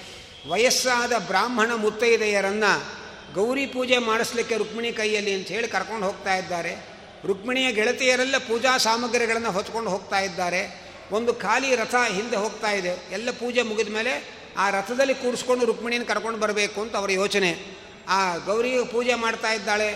ಅಮ್ಮ ಗೌರಿ ನನಗೆ ಕೃಷ್ಣನೇ ಗಂಡನಾಗಿ ಸಿಗೋ ಹಾಗೆ ಮಾಡು ಅಂತ ಕೇಳ್ಕೊಳ್ತಾ ಇದ್ದಾಳೆ. ಅಲ್ಲಿಂದ ಇಂದ್ರಾಣಿ ದೇವಸ್ಥಾನ ಅಂತ, ಅದು ಆ ಊರಿನ ಗ್ರಾಮ ದೇವತೆ. ಆ ಇಂದ್ರಾಣಿ ದೇವಸ್ಥಾನಕ್ಕೆ ಹೋಗಿ ಅಲ್ಲಿಯೂ ಪೂಜೆ ಸಲ್ಲಿಸಿದ್ದಾಳೆ. ಅಲ್ಲಿಯೂ ಪ್ರಾರ್ಥನೆ ಮಾಡಿದ್ದಾಳೆ, ಕೃಷ್ಣನೇ ನನಗೆ ಗಂಡನಾಗಿ ಸಿಗೋ ಹಾಗೆ ಮಾಡು ಅಂತ. ಅದಕ್ಕೆ ಇವತ್ತಿಗೂ ಮದುವೆ ಮನೆ ಒಳಗೆ ವರಪೂಜೆ ದಿವಸ ಇಂದ್ರಾಣಿ ಪೂಜೆ ಮಾಡಿಸ್ತಾರೆ. ಮದುವೆ ದಿವಸ ಗೌರಿ ಪೂಜೆ ಮಾಡಿಸ್ತಾರೆ. ಹೌದು, ರುಕ್ಮಿಣಿ ಮಾಡಿರ, ಮಾಡಿರ್ತಕ್ಕ ಪೂಜೆಗಳದು. ಆ ನಂತರ ವಾಪಸ್ಸು ಎಲ್ಲ ಪೂಜೆ ಮುಗಿದ ಮೇಲೆ ಅಮ್ಮ ರಥ ಸಿದ್ಧವಾಗಿದೆ, ರಥ ಹತ್ಕೊಂಡು ಹೊರಡು, ಹಾಗೆ ಅಂತ ಅಂತ ಇದ್ದಾರೆ. ಆದರೆ ರುಕ್ಮಿಣಿ ಹೇಳಿದ ರಥ ಏನು ಬೇಡ, ನಾನು ನಡ್ಕೊಂಡೇ ಬರ್ತೀನಿ, ಪರವಾಗಿಲ್ಲ ಅಂತ ಇದ್ದಾಳೆ. ಅವಳಿಗೆ ನಾನು ರಥದಲ್ಲಿ ಕೂತ್ಕೊಂಡ್ರೆ ಕೃಷ್ಣ ಹಾರಿಸ್ಕೊಂಡು ಹೋಗೋಕ್ಕಾಗಲ್ಲ ಅಂತ ಅವಳ ಮನಸ್ಸಿನಲ್ಲಿ. ಆದರೆ ಇದು ಅವ್ರಿಗೆ ಗೊತ್ತಿಲ್ಲ ಪಾಪ. ಹಾಗೆ ಆಗಲಿ ಏನೋ ಮಗು ಪಾಪ ನಡ್ಕೊಂಬರ್ಬೇಕು ಅಂತ ಆಸೆ ಪಡ್ತಾ ಇದೆ ಅಂತ ಅಂದುಕೊಂಡ್ರು. ಆ ರುಕ್ಮಿಣಿ ನಡೆದುಕೊಂಡು ಬರುವಾಗ ಭಾಗವತ ಹೇಳ್ತಾ ಇದೆ, ತನ್ನ ದೇಹದ ತುಂಬ ಸೌಂದರ್ಯ ರಾಶಿಯನ್ನು ಪ್ರಕಟಪಡಿಸ್ತಾ ಇದ್ದಾಳಂತೆ. ಪ್ರಕಟಪಡಿಸಿ ಈ ಎಲ್ಲ ಸೌಂದರ್ಯ ಕೃಷ್ಣನಿಗೆ ಅರ್ಪಣೆ ಆಗಲಿ ಅಂತ ಮನಸ್ಸಲ್ಲಿ ಕೃಷ್ಣಾರ್ಪಣ, ನನ್ನ ಸೌಂದರ್ಯ ಅಂತ ಅಂದ್ಕೊಳ್ತಾ ಇದ್ದಾಳಂತೆ. ಅಂದರೆ ಮದುವೆ ಆಗುವ ಹೆಣ್ಮಕ್ಕಳು ಜಗತ್ತೆಲ್ಲ ನಾನು ನೋಡಿ ಮೆಚ್ಚಲಿ ಅಂತ ಅವ್ರ ಸಂಕಲ್ಪ ಇರಬಾರ್ದು. ನನ್ನ ಗಂಡ ಮೆಚ್ಚಲಿ ಅಂತ ಅಷ್ಟೇ ಸಂಕಲ್ಪ ಇರಬೇಕು ಅನ್ನೋ ನೀತಿಯನ್ನು ತೋರಿಸ್ತಾ ಇದ್ದಾಳೆ. ಆನಂತರದಲ್ಲಿ ಎಲ್ಲರೂ ಕೂಡ ನೋಡ್ತಾ ಇದ್ದಾರೆ. ರುಕ್ಮಿಣಿಯನ್ನೇ ನೋಡ್ತಾ ಮೈ ಮರೆತಿದ್ದಾರೆ. ರುಕ್ಮಿಣಿಯ ಸೌಂದರ್ಯದ ಮೋಹಕ್ಕೆ ವಶರಾಗಿ ಕೃಷ್ಣ ಬಂದೇ ಬಂದ, ಅನಾಮತ್ತು ರುಕ್ಮಿಣಿಯನ್ನು ಎತ್ಕೊಂಡ, ರಥದಲ್ಲಿ ಕೂಡಿಸಿಕೊಂಡ, ಅಷ್ಟು ದೂರ ಹೋದ, ಅದನ್ನು ತಡೀಬೇಕು ಅಂತಲೇ ಇವರೆಲ್ಲ ಬಂದಿರೋದು. ಆದರೆ ರುಕ್ಮಿಣಿಯನ್ನೇ ನೋಡ್ತಾ ಮೈ ಮರೆತರೆ ಹೊರತು ಕೃಷ್ಣನನ್ನು ತಡೆಯೋ ಯೋಚನೆಯೇ ಯಾರಿಗೂ ಹೊಳಿಲಿಲ್ಲ. ಕೃಷ್ಣ ಅಷ್ಟು ದೂರ ರುಕ್ಮಿಣಿಯನ್ನು ಕರ್ಕೊಂಡು ಹೋದ್ಮೇಲೆ ಎಚ್ಚರಿಕೆ ಆಯ್ತು ನಾವು ಬಂದಿರೋದು ಯಾಕೆ ಅಂತ. ಆವಾಗ ಎಲ್ಲರೂ ಯುದ್ಧಕ್ಕೆ ಹೋಗಿ ಚಿನ್ನ ಭಿನ್ನರಾಗಿದ್ದಾರೆ ಈ ಸಂದರ್ಭದಲ್ಲಿ ಇದೇ ಮೊಟ್ಟ ಮೊದಲು ಕೃಷ್ಣ ರುಕ್ಮಿಣಿಯರ ಭೇಟಿ. ಮುಂಚೆ ಇವಾಗೆಲ್ಲ ಭೇಟಿ ಮುಗಿದ ಮೇಲೆ ಮದುವೆ ಶುರುವಾಗತ್ತೆ. ಆ ಕಾಲದಲ್ಲಿ ಇನ್ನೂ ಆ ಸಂಪ್ರದಾಯಗಳು ಇರಲಿಲ್ಲ. ಹಾಗಾಗಿ ಇದೇ ಮೊಟ್ಟ ಮೊದಲು ಹುಡುಗ ಹುಡುಗಿ ನೋಡ್ತಾ ಇದ್ದಾರೆ. ಮೊದಲನೇ ಬಾರಿ ನೋಡುವಾಗಲೇ ತಾನು ಮೆಚ್ಚಿದ ವರ ತನ್ನನ್ನು ಅನಾಮತ್ತು ಕೈಯಲ್ಲಿ ಎತ್ತುಕೊಂಡು ರಥದಲ್ಲಿ ಕೂಡಿಸಿಕೊಂಡರೆ ಆ ಹುಡುಗಿಗೆ ಏನು ಅನಿಸಿರಬೇಕು? ಅದನ್ನು ನಮ್ಮ ಶ್ರೀಮದ್ ವಾದರಾಜರು ಹೇಳ್ತಾ ಇದ್ದಾರೆ. ಆ ಲಕ್ಷ್ಮೀದೇವಿ ಮೊದಲೇ ಹಿರಣ್ಯವರ್ಣಾಂ ಹರಿಣೀಂ ಬಂಗಾರದ ಮೈಬಣ್ಣ ಆ ಕೃಷ್ಣ ಅನಾಮತ್ತು ಎತ್ತುಕೊಂಡಾಗ ಕೃಷ್ಣನ ಕೆನ್ನೆಗೆ ರುಕ್ಮಿಣಿ ಕೆನ್ನೆ ತಾಗಿತು ಆ ಕೃಷ್ಣನ ಕೆನ್ನೆ ತಾಗಿ ಇನ್ನಷ್ಟು ಕೆಂಪಾಗಿದ್ದಾಳೆ ರುಕ್ಮಿಣಿ. ಅನಂತರ ಆತ ಕೃಷ್ಣನ ವಿಶಾಲವಾದ ವಕ್ಷಸ್ಥಳದ ಸಂಪರ್ಕ ಆಯಿತು. ರುಕ್ಮಿಣಿ ಕಣ್ಮುಚ್ಚಿ ಅಂದುಕೊಳ್ತಾ ಇದ್ದಾಳೆ, ಮದುವೆಗಿಂತ ಇದೇ ಚೆನ್ನಾಗಿದೆ. ಮದುವೆ ಮನೆಯಲ್ಲಿ ಮಾ, ಕೇವಲ ಕೈ ಮಾತ್ರ ಹಿಡಿಸ್ತಾರೆ ಪುರೋಹಿತರು. ಇಲ್ಲಿ ಕೃಷ್ಣ ಮೈಯೆಲ್ಲ ಹಿಡ್ಕೊಂಡಿದ್ದಾನೆ. ಅದನ್ನು ಪಾಣಿಗ್ರಹಣಾತ್ ಅಧಿಕಮ್ಮೇನೆ ಕೃತಾರ್ಥ. ಮದುವೆ ಮನೆಯ ಪಾಣಿಗ್ರಹಣಕ್ಕಿಂತಲೂ ಈ ಕಾಯಗ್ರಹಣವೇ ಚೆನ್ನಾಗಿದೆ ಅಂತ ಅದರ ಮನಸಾರೆ ಅನುಭವಿಸ್ತಾ ಇದ್ದಾಳಂತ ರುಕ್ಮಿಣಿ. ಆನಂತರ ದ್ವಾರಕೆಗೆ ಹೋದ ಕೃಷ್ಣ ಬೇಗ ಬೇಗ ಮದುವೆ ಮಾಡಿರಿ ಅಂತ ಏರ್ಪಾಡು ಮಾಡಿರಿ ಅಂತಂದ ಅದಕ್ಕೆ ಅವರಂದರು, ಹುಡುಗಿ ಕಡೆಯವರೇ ಯಾರೂ ಬಂದಿಲ್ವಲ್ಲಪ್ಪ ಅಂತಂದರು. ಹುಡುಗಿನ ಹಾರಿಸ್ಕೊಂಬಂದರೆ ಹುಡುಗಿ ಕಡೆಯವರು ಯಾರು ಬರ್ತಾರೆ? ಅದಕ್ಕೆ ಕೊನೆಗೆ ಯಾದವರೇ ಸೇರಿಕೊಂಡು ನಾವೆಲ್ಲ ಹುಡುಗಿ ಕಡೆಯವರು, ನೀವೆಲ್ಲ ಕೃಷ್ಣನ ಕಡೆಯವರು ಅಂತ ಎರಡು ಗುಂಪು ಮಾಡಿಕೊಂಡ್ರು. ಎರಡು ಗುಂಪು ಮಾಡಿಕೊಂಡು ಆ ಕೃಷ್ಣನ ಕಡೆಯವರು ಹೇಳ, ರುಕ್ಮಿಣಿ ಕಡೆಯವರು ಹೇಳ್ತಾ ಇದ್ದಾರೆ, ಕೃಷ್ಣ, ನಮ್ಮ ಹುಡುಗಿಯನ್ನು ನಾವು ಕೊಡಬೇಕಾದ್ರೆ ನಿನಗೆ ನಮ್ಮ ಕೆಲವು ಕರಾರುಗಳಿದೆ. ಆ ಕರಾರುಗಳಿಗೆ ಒಪ್ಪಿಕೊಂಡ್ರೆ ಹುಡುಗಿನ ಕೊಡ್ತೇವೆ ಅಂತಂದರು. ಹುಡುಗಿ ಯಾರ್ದೋ, ಕರಾರು ಇವ್ರದು. ಅದಕ್ಕೆ ಅವರಂತಾದ ಆಯಿತು ಕೇಳ್ರಿ. ರುಕ್ಮಿಣಿ ಕಡೆಯವರು ಹೇಳ್ತಾ ಇದ್ದಾರೆ, ಕೃಷ್ಣ, ನಾವು ಇದುವರೆಗೆ ನಮ್ಮ ಹುಡುಗಿ ಕೈಯಲ್ಲಿ ಯಾವ ಕಷ್ಟದ ಕೆಲಸವೂ ಮಾಡಿಸಿಲ್ಲ. ಅಷ್ಟು ಹುಷಾರಾಗಿ ಶೋಕೇಶ್ ಬೊಂಬೆ ಥರ ಬೆಳೆಸಿದ್ದೇವೆ ನಾವು. ಆದರೆ ನಾಳೆ ಮದುವೆ ಆದಮೇಲೆ ವಿಪರೀತ ಮನೆಗೆಲ್ಸಕ್ಕೆ ಹಾಕಬಾರ್ದು ಅವಳನ್ನ, ಎಚ್ಚರಿಕೆ. ಹಾಗೆ ಅಂತಂದರು. ಅದಕ್ಕೆ ಕೃಷ್ಣನ ಕಡೆಯವರು ಹೇಳಿದ್ರು, ಯಾಕೆ ಅಷ್ಟು ಗಾಬರಿ ಆಗ್ತೀರಿ? ನಮ್ಮ ಹುಡುಗನ ಮನೆ ಕೆಲಸ ಅಂಥದ್ದೇನು ಜಾಸ್ತಿ ಇಲ್ಲ. ನಮ್ಮ ಹುಡುಗಂದು ಒಂದೇ ಮನೆ, ಅದಕ್ಕೆ ಬ್ರಹ್ಮಾಂಡ ಅಂತ ಹೆಸರು. ಹದಿನಾಲ್ಕು ಲೋಕಗಳ ಅಪಾರ್ಟ್ಮೆಂಟ್ ಅದು. ಕಟ್ಟಿಸೋವನ್ನೇ ಬೀಳಿಸ್ಬೇಕು, ಹಾಗೆ ಬೀಳಲ್ಲ ಅದು. ಆ ಒಂದು ಮನೆ ಕೆಲಸ ನಿಮ್ಮ ಹುಡುಗಿ ನೋಡಿಕೊಂಡ್ರೆ ಸಾಕು, ಅದಕ್ಕಿಂತ ಜಾಸ್ತಿ ಕೆಲಸ ನಾವೇನು ಹೇಳಲ್ಲ, ಅಂತ ಇದ್ದಾರೆ. ಅಲ್ಲ, ಇಂಥ ದೊಡ್ಡ ಮನೆ ಕೆಲಸ ರುಕ್ಮಿಣಿ ಕೈಲಿ ಆಗತ್ತಾ ಅಂದರೆ, ವಿಶ್ವಸ್ಥಿತಿ ಪ್ರಲಯ ಸರ್ಗ ಮಹಾವಿಭೂತಿ ವೃತ್ತಿ ಪ್ರಕಾಶ ನಿಯಮಾವೃತಿ ಬಂಧ ಮೋಕ್ಷಾಹ ಯಸ್ಯಾಹ ಅಪಾಂಗ ಲವಮಾತ್ರತಃ ಕೃಷ್ಣ ರುಕ್ಮಿಣಿ ಕಡೆಯವರು, ಕೃಷ್ಣನ ಕಡೆಯವರು ಹೇಳ್ತಾ ಇದ್ದಾರೆ, ಈ ಜಗತ್ತಿನ ಎಲ್ಲ ಸೃಷ್ಟಿ, ಸ್ಥಿತಿ, ಲಯ, ಎಲ್ಲ ಕಾರ್ಯಕ್ರಮಗಳನ್ನು ನಿಮ್ಮ ಹುಡುಗಿ ಒಂದು ವಾರೆ ನೋಟ ಲೇಷದಿಂದ ನಡೆಸ್ತಾಳೆ. ನಮಗೆ ಆ ಭರವಸೆ ಇದೆ. ಧೈರ್ಯವಾಗಿ ಕೊಡ್ರಿ ಹಾಗೆ ಅಂತ ಇದ್ದಾರೆ. ಇನ್ನೂ ಒಂದು ಕರಾರು ಅಂದರು. ಏನು ಅಂತ ಕೇಳಿದ್ರೆ, ನಮ್ಮ ಹುಡುಗಿನ ನಾವು ಒಂದು ದಿವಸ ಬೈದಿಲ್ಲ, ಹೊಡೆದಿಲ್ಲ. ನಾಳೆ ಈ ಅನ್ಬ್ಯಾಲೆನ್ಸ್ ಮೈಂಡೆಡ್ ಹುಡುಗರು ಇರ್ತಾರೆ. ಆಫೀಸಲ್ಲಿ ಬಾಸ್ ಬೈದರೆ ಹೆಂಡತಿ ಮೇಲೆ ರೇಗೋರು ಇರ್ತಾರೆ. ಹೆಂಡತಿ ತಲೆ ಕೆಡಿಸಿದ ಕೆಲಸದವ್ರ ಮೇಲೆ ರೇಗೋರು ಇರ್ತಾರೆ. ಅದೆಲ್ಲ ಮೊದಲೇ ಮಾತಾಡ್ಕೊಂಡ್ಬಿಡ್ಬೇಕು ಅಂತ ಅನಿಸ್ತು. ಅದಕ್ಕೆ ಅವರಂದರು, ನೋಡಪ್ಪ, ನಮ್ಮ ಹುಡುಗಿನ ಯಾವತ್ತೂ ಹೊಡಿಬಾರ್ದು, ಬೈಬಾರ್ದು, ಗದರಿಸಬಾರ್ದು ಹಾಗಿದ್ದರೆ ಹುಡುಗಿನ ಕೊಡ್ತೇವೆ, ಹಾಗೆ ಅಂತಂದರು. ಕೃಷ್ಣನ ಕಡೆಯವರು ಹೇಳಿದರು, ಏನು ಭಯ ಪಡಬೇಡಿ ನಮ್ಮ ಕೃಷ್ಣನಿಗೆ ಕೋಪ ಅಂದರೆ ಏನು ಅಂತಲೇ ಗೊತ್ತಿಲ್ಲ. ಪ್ರಹಸನ್ನಿವ ಭಾರತ, ಯಾವಾಗಲೂ ನಗನಗುತ್ತಾ ಇರ್ತಾನೆ. ಆದರೆ ನಮ್ಮ ಹುಡುಗನಿಗೂ ಒಂದು ಸರಿ ಕೋಪ ಬರುತ್ತೆ. ಒಂದೇ ಒಂದು ಸರಿ ಕೋಪ ಬರುತ್ತೆ. ಆ ಕೋಪ ಬಂದಾಗ ಜಗತ್ ಪ್ರಳಯ ಮಾಡಿಬಿಡ್ತಾನೆ. ಆದರೆ ನಮ್ಮ ಕೃಷ್ಣ ಎಂಥ ಬ್ಯಾಲೆನ್ಸ್ ಮೈಂಡೆಡ್ ಹುಡುಗ ಅಂದರೆ ಅಂಥ ಪ್ರಳಯದಲ್ಲೂ ಲಕ್ಷ್ಮಿ ಜೊತೆಗೆ ಸಂತೋಷವಾಗೇ ಇರ್ತಾನೆ.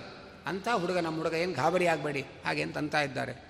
ಮತ್ತು ಕೃಷ್ಣನ ಕಡೆಯವರು ಹೇಳಿ, ರುಕ್ಮಿಣಿ ಕಡೆಯವರು ಕೇಳ್ತಾ ಇದ್ದಾರೆ, ಹಾಗಲ್ಲ, ಇನ್ನೂ ಒಂದು ಕರ ಅದು ಏನು ಅಂದರೆ, ಮದುವೆ ಆದಮೇಲೆ ಆ ಹುಡುಗನ ಎಲ್ಲ ಸೇವೆಗಳು ನಮ್ಮ ಹುಡುಗಿ ಕೈಯಲ್ಲೇ ಮಾಡಿಸ್ಕೋಬೇಕು. ಸ್ನಾನ ಮಾಡಿಸ್ಕೊಳ್ಳೋದು, ಅಭ್ಯಂಜನ ಮಾಡಿಸ್ಕೊಳ್ಳೋದು, ಆಪೋಷಣ ತೊಗೊಳ್ಳೋದಲ್ಲ ಗಂಡನ್ನು, ಗಂಡನಿಗೆ ಆಪೋಷಣ ಹಾಕೋದು, ಎಲ್ಲ ಸೇವೆಗಳನ್ನು ಕೂಡ ನಮ್ಮ ಹುಡುಗಿ ಕೈಯಲ್ಲೇ ಮಾಡಿಸ್ಕೋಬೇಕು. ಹಾಗಿದ್ದರೆ ನಾವು ಹುಡುಗನ ಹುಡುಗಿಗೆ ಕೊಡ್ತೇವೆ ಅಂತಂದರು. ಕೋಟಿ ಕೋಟಿ ಭೃತ್ಯರಿರಲು ಹಾಟಕಾಂಬರನ ಸೇವೆ ಸಾಟಿ ಇಲ್ಲದೆ ತಾನೇ ಮಾಡುತ್ತಿ ಹೇಳು. ಏನು ಧನ್ಯಳು, ಲಕುಮಿ ಎಂಥ ಮಾನ್ಯಳು? ಅದನ್ನೇ ಅವರು ಕರಾರಿನ ರೂಪದಲ್ಲಿ ಕೇಳ್ತಾ ಇದ್ದಾರೆ. ಇನ್ನೂ ಒಂದು ಕರಾರು ಅಂದರು. ಇನ್ನೇನಪ್ಪ ನಿಮ್ಮದು ನಮ್ಮ ಹುಡುಗಿಯನ್ನೇ ಆಭರಣ ಮಾಡಿ ಮೈ ಮೇಲೆ ಹಾಕೋಬೇಕು ಅಂದರು. ಹಾಗಂದ್ರೆ ಏನು ಭಗವಂತನ ಮೈ ಮೇಲೆ ಏನು ಬಂಗಾರದ ಆಭರಣಗಳಿದೆ? ಲಕ್ಷ್ಮೀದೇವಿಯೇ ಬಂಗಾರದ ಆಭರಣಗಳಾಗಿ ಭಗವಂತನ ಅಂಗವನ್ನು ಆಲಿಂಗಿಸಿ ಆನಂದ ಪಡ್ತಾಳೆ. ಆದ್ದರಿಂದ ಕೃಷ್ಣನ ಮೈ ಮೇಲಿರೋ ಆಭರಣ ಅಂದರೆ ಅದು ಉಮಾ ಗೋಲ್ಡ್ ಅಲ್ಲ, ಅದೆಲ್ಲ ರಮಾ ಗೋಲ್ಡ್ ಅದು. ಅಂಥದ್ದೊಂದು ಆಗಬೇಕು ಅಂತ ಅವ್ರು ಕೇಳ್ಕೊಳ್ತಾ ಇದ್ದಾರೆ. ಎಲ್ಲ ಕರಾರು ಮುಗೀತು. ಹುಡುಗಿ ಒಪ್ಪಿಗೆ ಆದಮೇಲೆ ಹುಡುಗ ಯಾವುದಕ್ಕೂ ತಕರಾರು ತೆಗೆಯಲ್ಲ. ಎಲ್ಲದಕ್ಕೂ ಸೈನ್ ಹಾಕ್ದ. ಹಾಗಾದರೆ ಮದುವೆ ಏರ್ಪಾಡಾಗಲೇ ಹೊತ್ತಾಯಿತು. ಹಾಗೆ ಅಂತ ಇದ್ದಾರೆ. ಆಗ ಎಲ್ಲರೂ ಕೂಡ ಮದುವೆಯ ಸಂಭ್ರಮದಲ್ಲಿದ್ದಾರೆ ಎಲ್ಲರ ಕೈಯಲ್ಲಿ ಹೂವ, ಅರಳು, ಮಂತ್ರಾಕ್ಷತೆಗಳನ್ನು ಕೊಟ್ಟಿದ್ದಾರೆ. ಪುರೋಹಿತರು ಅಂತಃಪಟವನ್ನು ಹಿಡಿದುಕೊಂಡು ಮಂಗಲಾಷ್ಟಕವನ್ನು ಹೇಳುತ್ತಾ ಇದ್ದಾರೆ. ಲಕ್ಷ್ಮೀರ್ಯಸ್ಯ ಪರಿಗ್ರಹ ಕಮಲಭೂ ಸೂನುರ್ಗರೋತ್ಮಾನ್ ಪೌತ್ರಶ್ಚಂದ್ರ ವಿಭೂಷಣ ಸುರಗುರು ಶೇಷಶ್ಚ ಶಯ್ಯಾ ಪುನಃ ಬ್ರಹ್ಮಾಂಡಂ ವರಮಂದಿರಂ ಸುರಗಣಾ ಯಸ್ಯ ಪ್ರಭೋ ಸೇವಕಾ ಸತ್ರೈಲೋಕ್ಯ ಕುಟುಂಬ ಪಾಲನಪರಃ ಕುರ್ಯಾದ್ಧರಿರ್ಮಂಗಲಂ ಸುಮುಹೂರ್ತೆ ಸಾವಧಾನ ಶುಭಲಗ್ನೆ ಸಾವಧಾನ ಶ್ರೀಲಕ್ಷ್ಮೀನಾರಾಯಣ ಧ್ಯಾನ ಸಾವಧಾನ ಎಲ್ಲರೂ ಕೂಡ ಕೃಷ್ಣ ರುಕ್ಮಿಣಿಯರ ಮೇಲೆ ಮಂತ್ರಾಕ್ಷತೆ ಅರಳು ಪುಷ್ಪಗಳನ್ನು ಚೆಲ್ಲಿದ್ದಾರೆ. ಜೀರಿಗೆ ಬೆಲ್ಲ ಯಾರು ಹಾಕಿದರು? ಮದುವೆ ಮನೇಲಿ ಅದೇ ದೊಡ್ಡ ಗಲಾಟೆ. ಹುಡುಗಿ ಕಡೆಯವ್ರು ನೀನು ಹಾಕು, ಹುಡುಗನ ಕಡೆಯವ್ರು ನೀನು ಹಾಕು, ಇಲ್ಲಿ ಯಾರು ಹಾಕಿದರು? ವಾದರಾಜರಂತಾರೆ, ಕೃಷ್ಣ ರುಕ್ಮಿಣಿ ಕೈಯಲ್ಲಿ ಮೊದಲು ಜೀರಿಗೆ ಬೆಲ್ಲ ಹಾಕಿಸ್ಕೊಂಡಂತೆ. ಆಮೇಲೆ ತಾನು ರುಕ್ಮಿಣಿಗೆ ಹಾಕಿದ್ನಂತೆ. ಯಾಕೆ ಅಂದರೆ ಲಕ್ಷ್ಮೀದೇವಿಯ ಭಕ್ತಿಗೆ ಪರವಶನಾಗಿ ನನ್ನ ಎದೆಯಲ್ಲೇ ಅವನಿಗೆ, ಅವಳಿಗೆ ವಾಸಕ್ಕೆ ಅವಕಾಶ ಕೊಟ್ಬಿಟ್ಟಿದ್ದೇನೆ. ಇನ್ನು ನಾನೇನು ಹಾಕೋದು ನಾನು ಸೋತ್ಬಿಟ್ಟಿದ್ದೇನೆ ಅವಳ ಭಕ್ತಿಗೆ. ಅಂಥೇಳಿ ಭಗವಂತ ತಾನು ಮೊದಲು ಹಾಕಿಸ್ಕೊಂಡು ಆಮೇಲೆ ಅವನು ಹಾಕಿದ್ನಂತೆ. ಅನಂತರ ಸರ್ವಮಂಗಳ ದೇವತೆಯಾದ ರುಕ್ಮಿಣೀ ದೇವಿಯ ಕೊರಳಿಗೆ ಪರಮಮಂಗಲ ಸ್ವರೂಪನಾದ ಭಗವಂತ ಮಾಂಗಲ್ಯ ಬಂಧನ ಮಾಡ್ತಾ ಇದ್ದಾನೆ. ಮಾಂಗಲ್ಯಂತಂತು ನಾನೇನ ಜಗಜ್ಜೀವನ ಹೇತುನ? ಕಂಠೇ ಬದ್ನಾನು ಸುಬಗೆ ಚಿರಂಜೀವ ಮಯಾ ಸಹ. ಜಗತ್ ಕಲ್ಯಾಣಕ್ಕೋಸ್ಕರ ನಿನ್ನ ಕೊರಳಿಗೆ ಮಾಂಗಲ್ಯ ಬಂಧನ ಮಾಡ್ತಾ ಇದ್ದೇನೆ ಅಂಥೇಳಿ ರುಕ್ಮಿಣಿಯ ಕೊರಳಿಗೆ ಕೃಷ್ಣ ಮಾಂಗಲ್ಯ ಬಂಧನ ಮಾಡ್ತಾ ಇದ್ದಾರೆ. ಎಲ್ಲ ದೇವತೆಗಳು ಕೂಡ ಆ ಕಾರ್ಯಕ್ರಮದಲ್ಲಿ ಭಾಗವಹಿಸಿದ್ದಾರೆ. ಆಕಾಶದಲ್ಲಿ ಬ್ರಹ್ಮಾದಿ ದೇವತೆಗಳು ನಿಂತು ನೋಡ್ತಾ ಇದ್ದಾರೆ. ದೇವತೆಗಳೆಲ್ಲ ಕೃಷ್ಣ ರುಕ್ಮಿಣಿಯರ ಮೇಲೆ ಹೂಮಳೆ ಸುರಿಸಿದ್ದಾರೆ. ದೇವ ದುಂದಿಬೆಗಳೆಲ್ಲ ಮೊಳಗುತ್ತಾ ಇವೆ. ಇಂಥ ಸಂಭ್ರಮದ ಕೃಷ್ಣ ರುಕ್ಮಿಣಿಯ ಕಲ್ಯಾಣ ಮಹೋತ್ಸವದಲ್ಲಿ ಯಾ ಪಾಂಡವರಾದಿಯಾಗಿ ಯಾವ್ಯಾವ ದೇವತೆಗಳು ಭೂಮಿಯಲ್ಲಿ ಅವತಾರ ಮಾಡಿದ್ರು ಎಲ್ಲ ರಾಜರು ಬಂದು ಆ ಸಂಭ್ರಮದಲ್ಲಿ ಭಾಗವಹಿಸಿದ್ದಾರೆ ಅಂತ ಹೇಳ್ತಾ ಇದ್ದಾರೆ. ಅಲ್ಲಿಂದ ಮುಂದೆ ಸತ್ರಾಜಿತನ ಮಗಳಾಗಿ ಅವತಾರ ಮಾಡಿದ ಲಕ್ಷ್ಮೀದೇವಿಯ ಭೂದೇವಿಯ ಅವತಾರವಾದ ಸತ್ಯಭಾಮೆಯನ್ನು ಸತ್ರಾಜಿತ ರಾಜ ಸಮಂತಕಮಣಿ ಕೃಷ್ಣ ಕೇಳಿದಾಗ ಕೊಡಲಿಲ್ಲ. ಅದು ನಷ್ಟವಾದಾಗ ಅವನ ಮೇಲೆ ಕೊಲೆ ಆಪಾದನೆ ಮಾಡಿದೆ. ಈ ದೋಷ ಪರಿಹಾರಕ್ಕೆ ನಾನು ಸತ್ಯಭಾಮೆಯನ್ನು ಕೊಟ್ಟು ಬಿಡ್ತೇನೆ ಸಮಂತಕಮಣಿಯನ್ನು ಕೊಡ್ತೇನೆ ಅಂತ ಹೇಳಿ ಸತ್ರಾಜಿತ ರಾಜ ಕೃಷ್ಣನಿಗೆ ಅರ್ಪಣೆ ಮಾಡಿದ.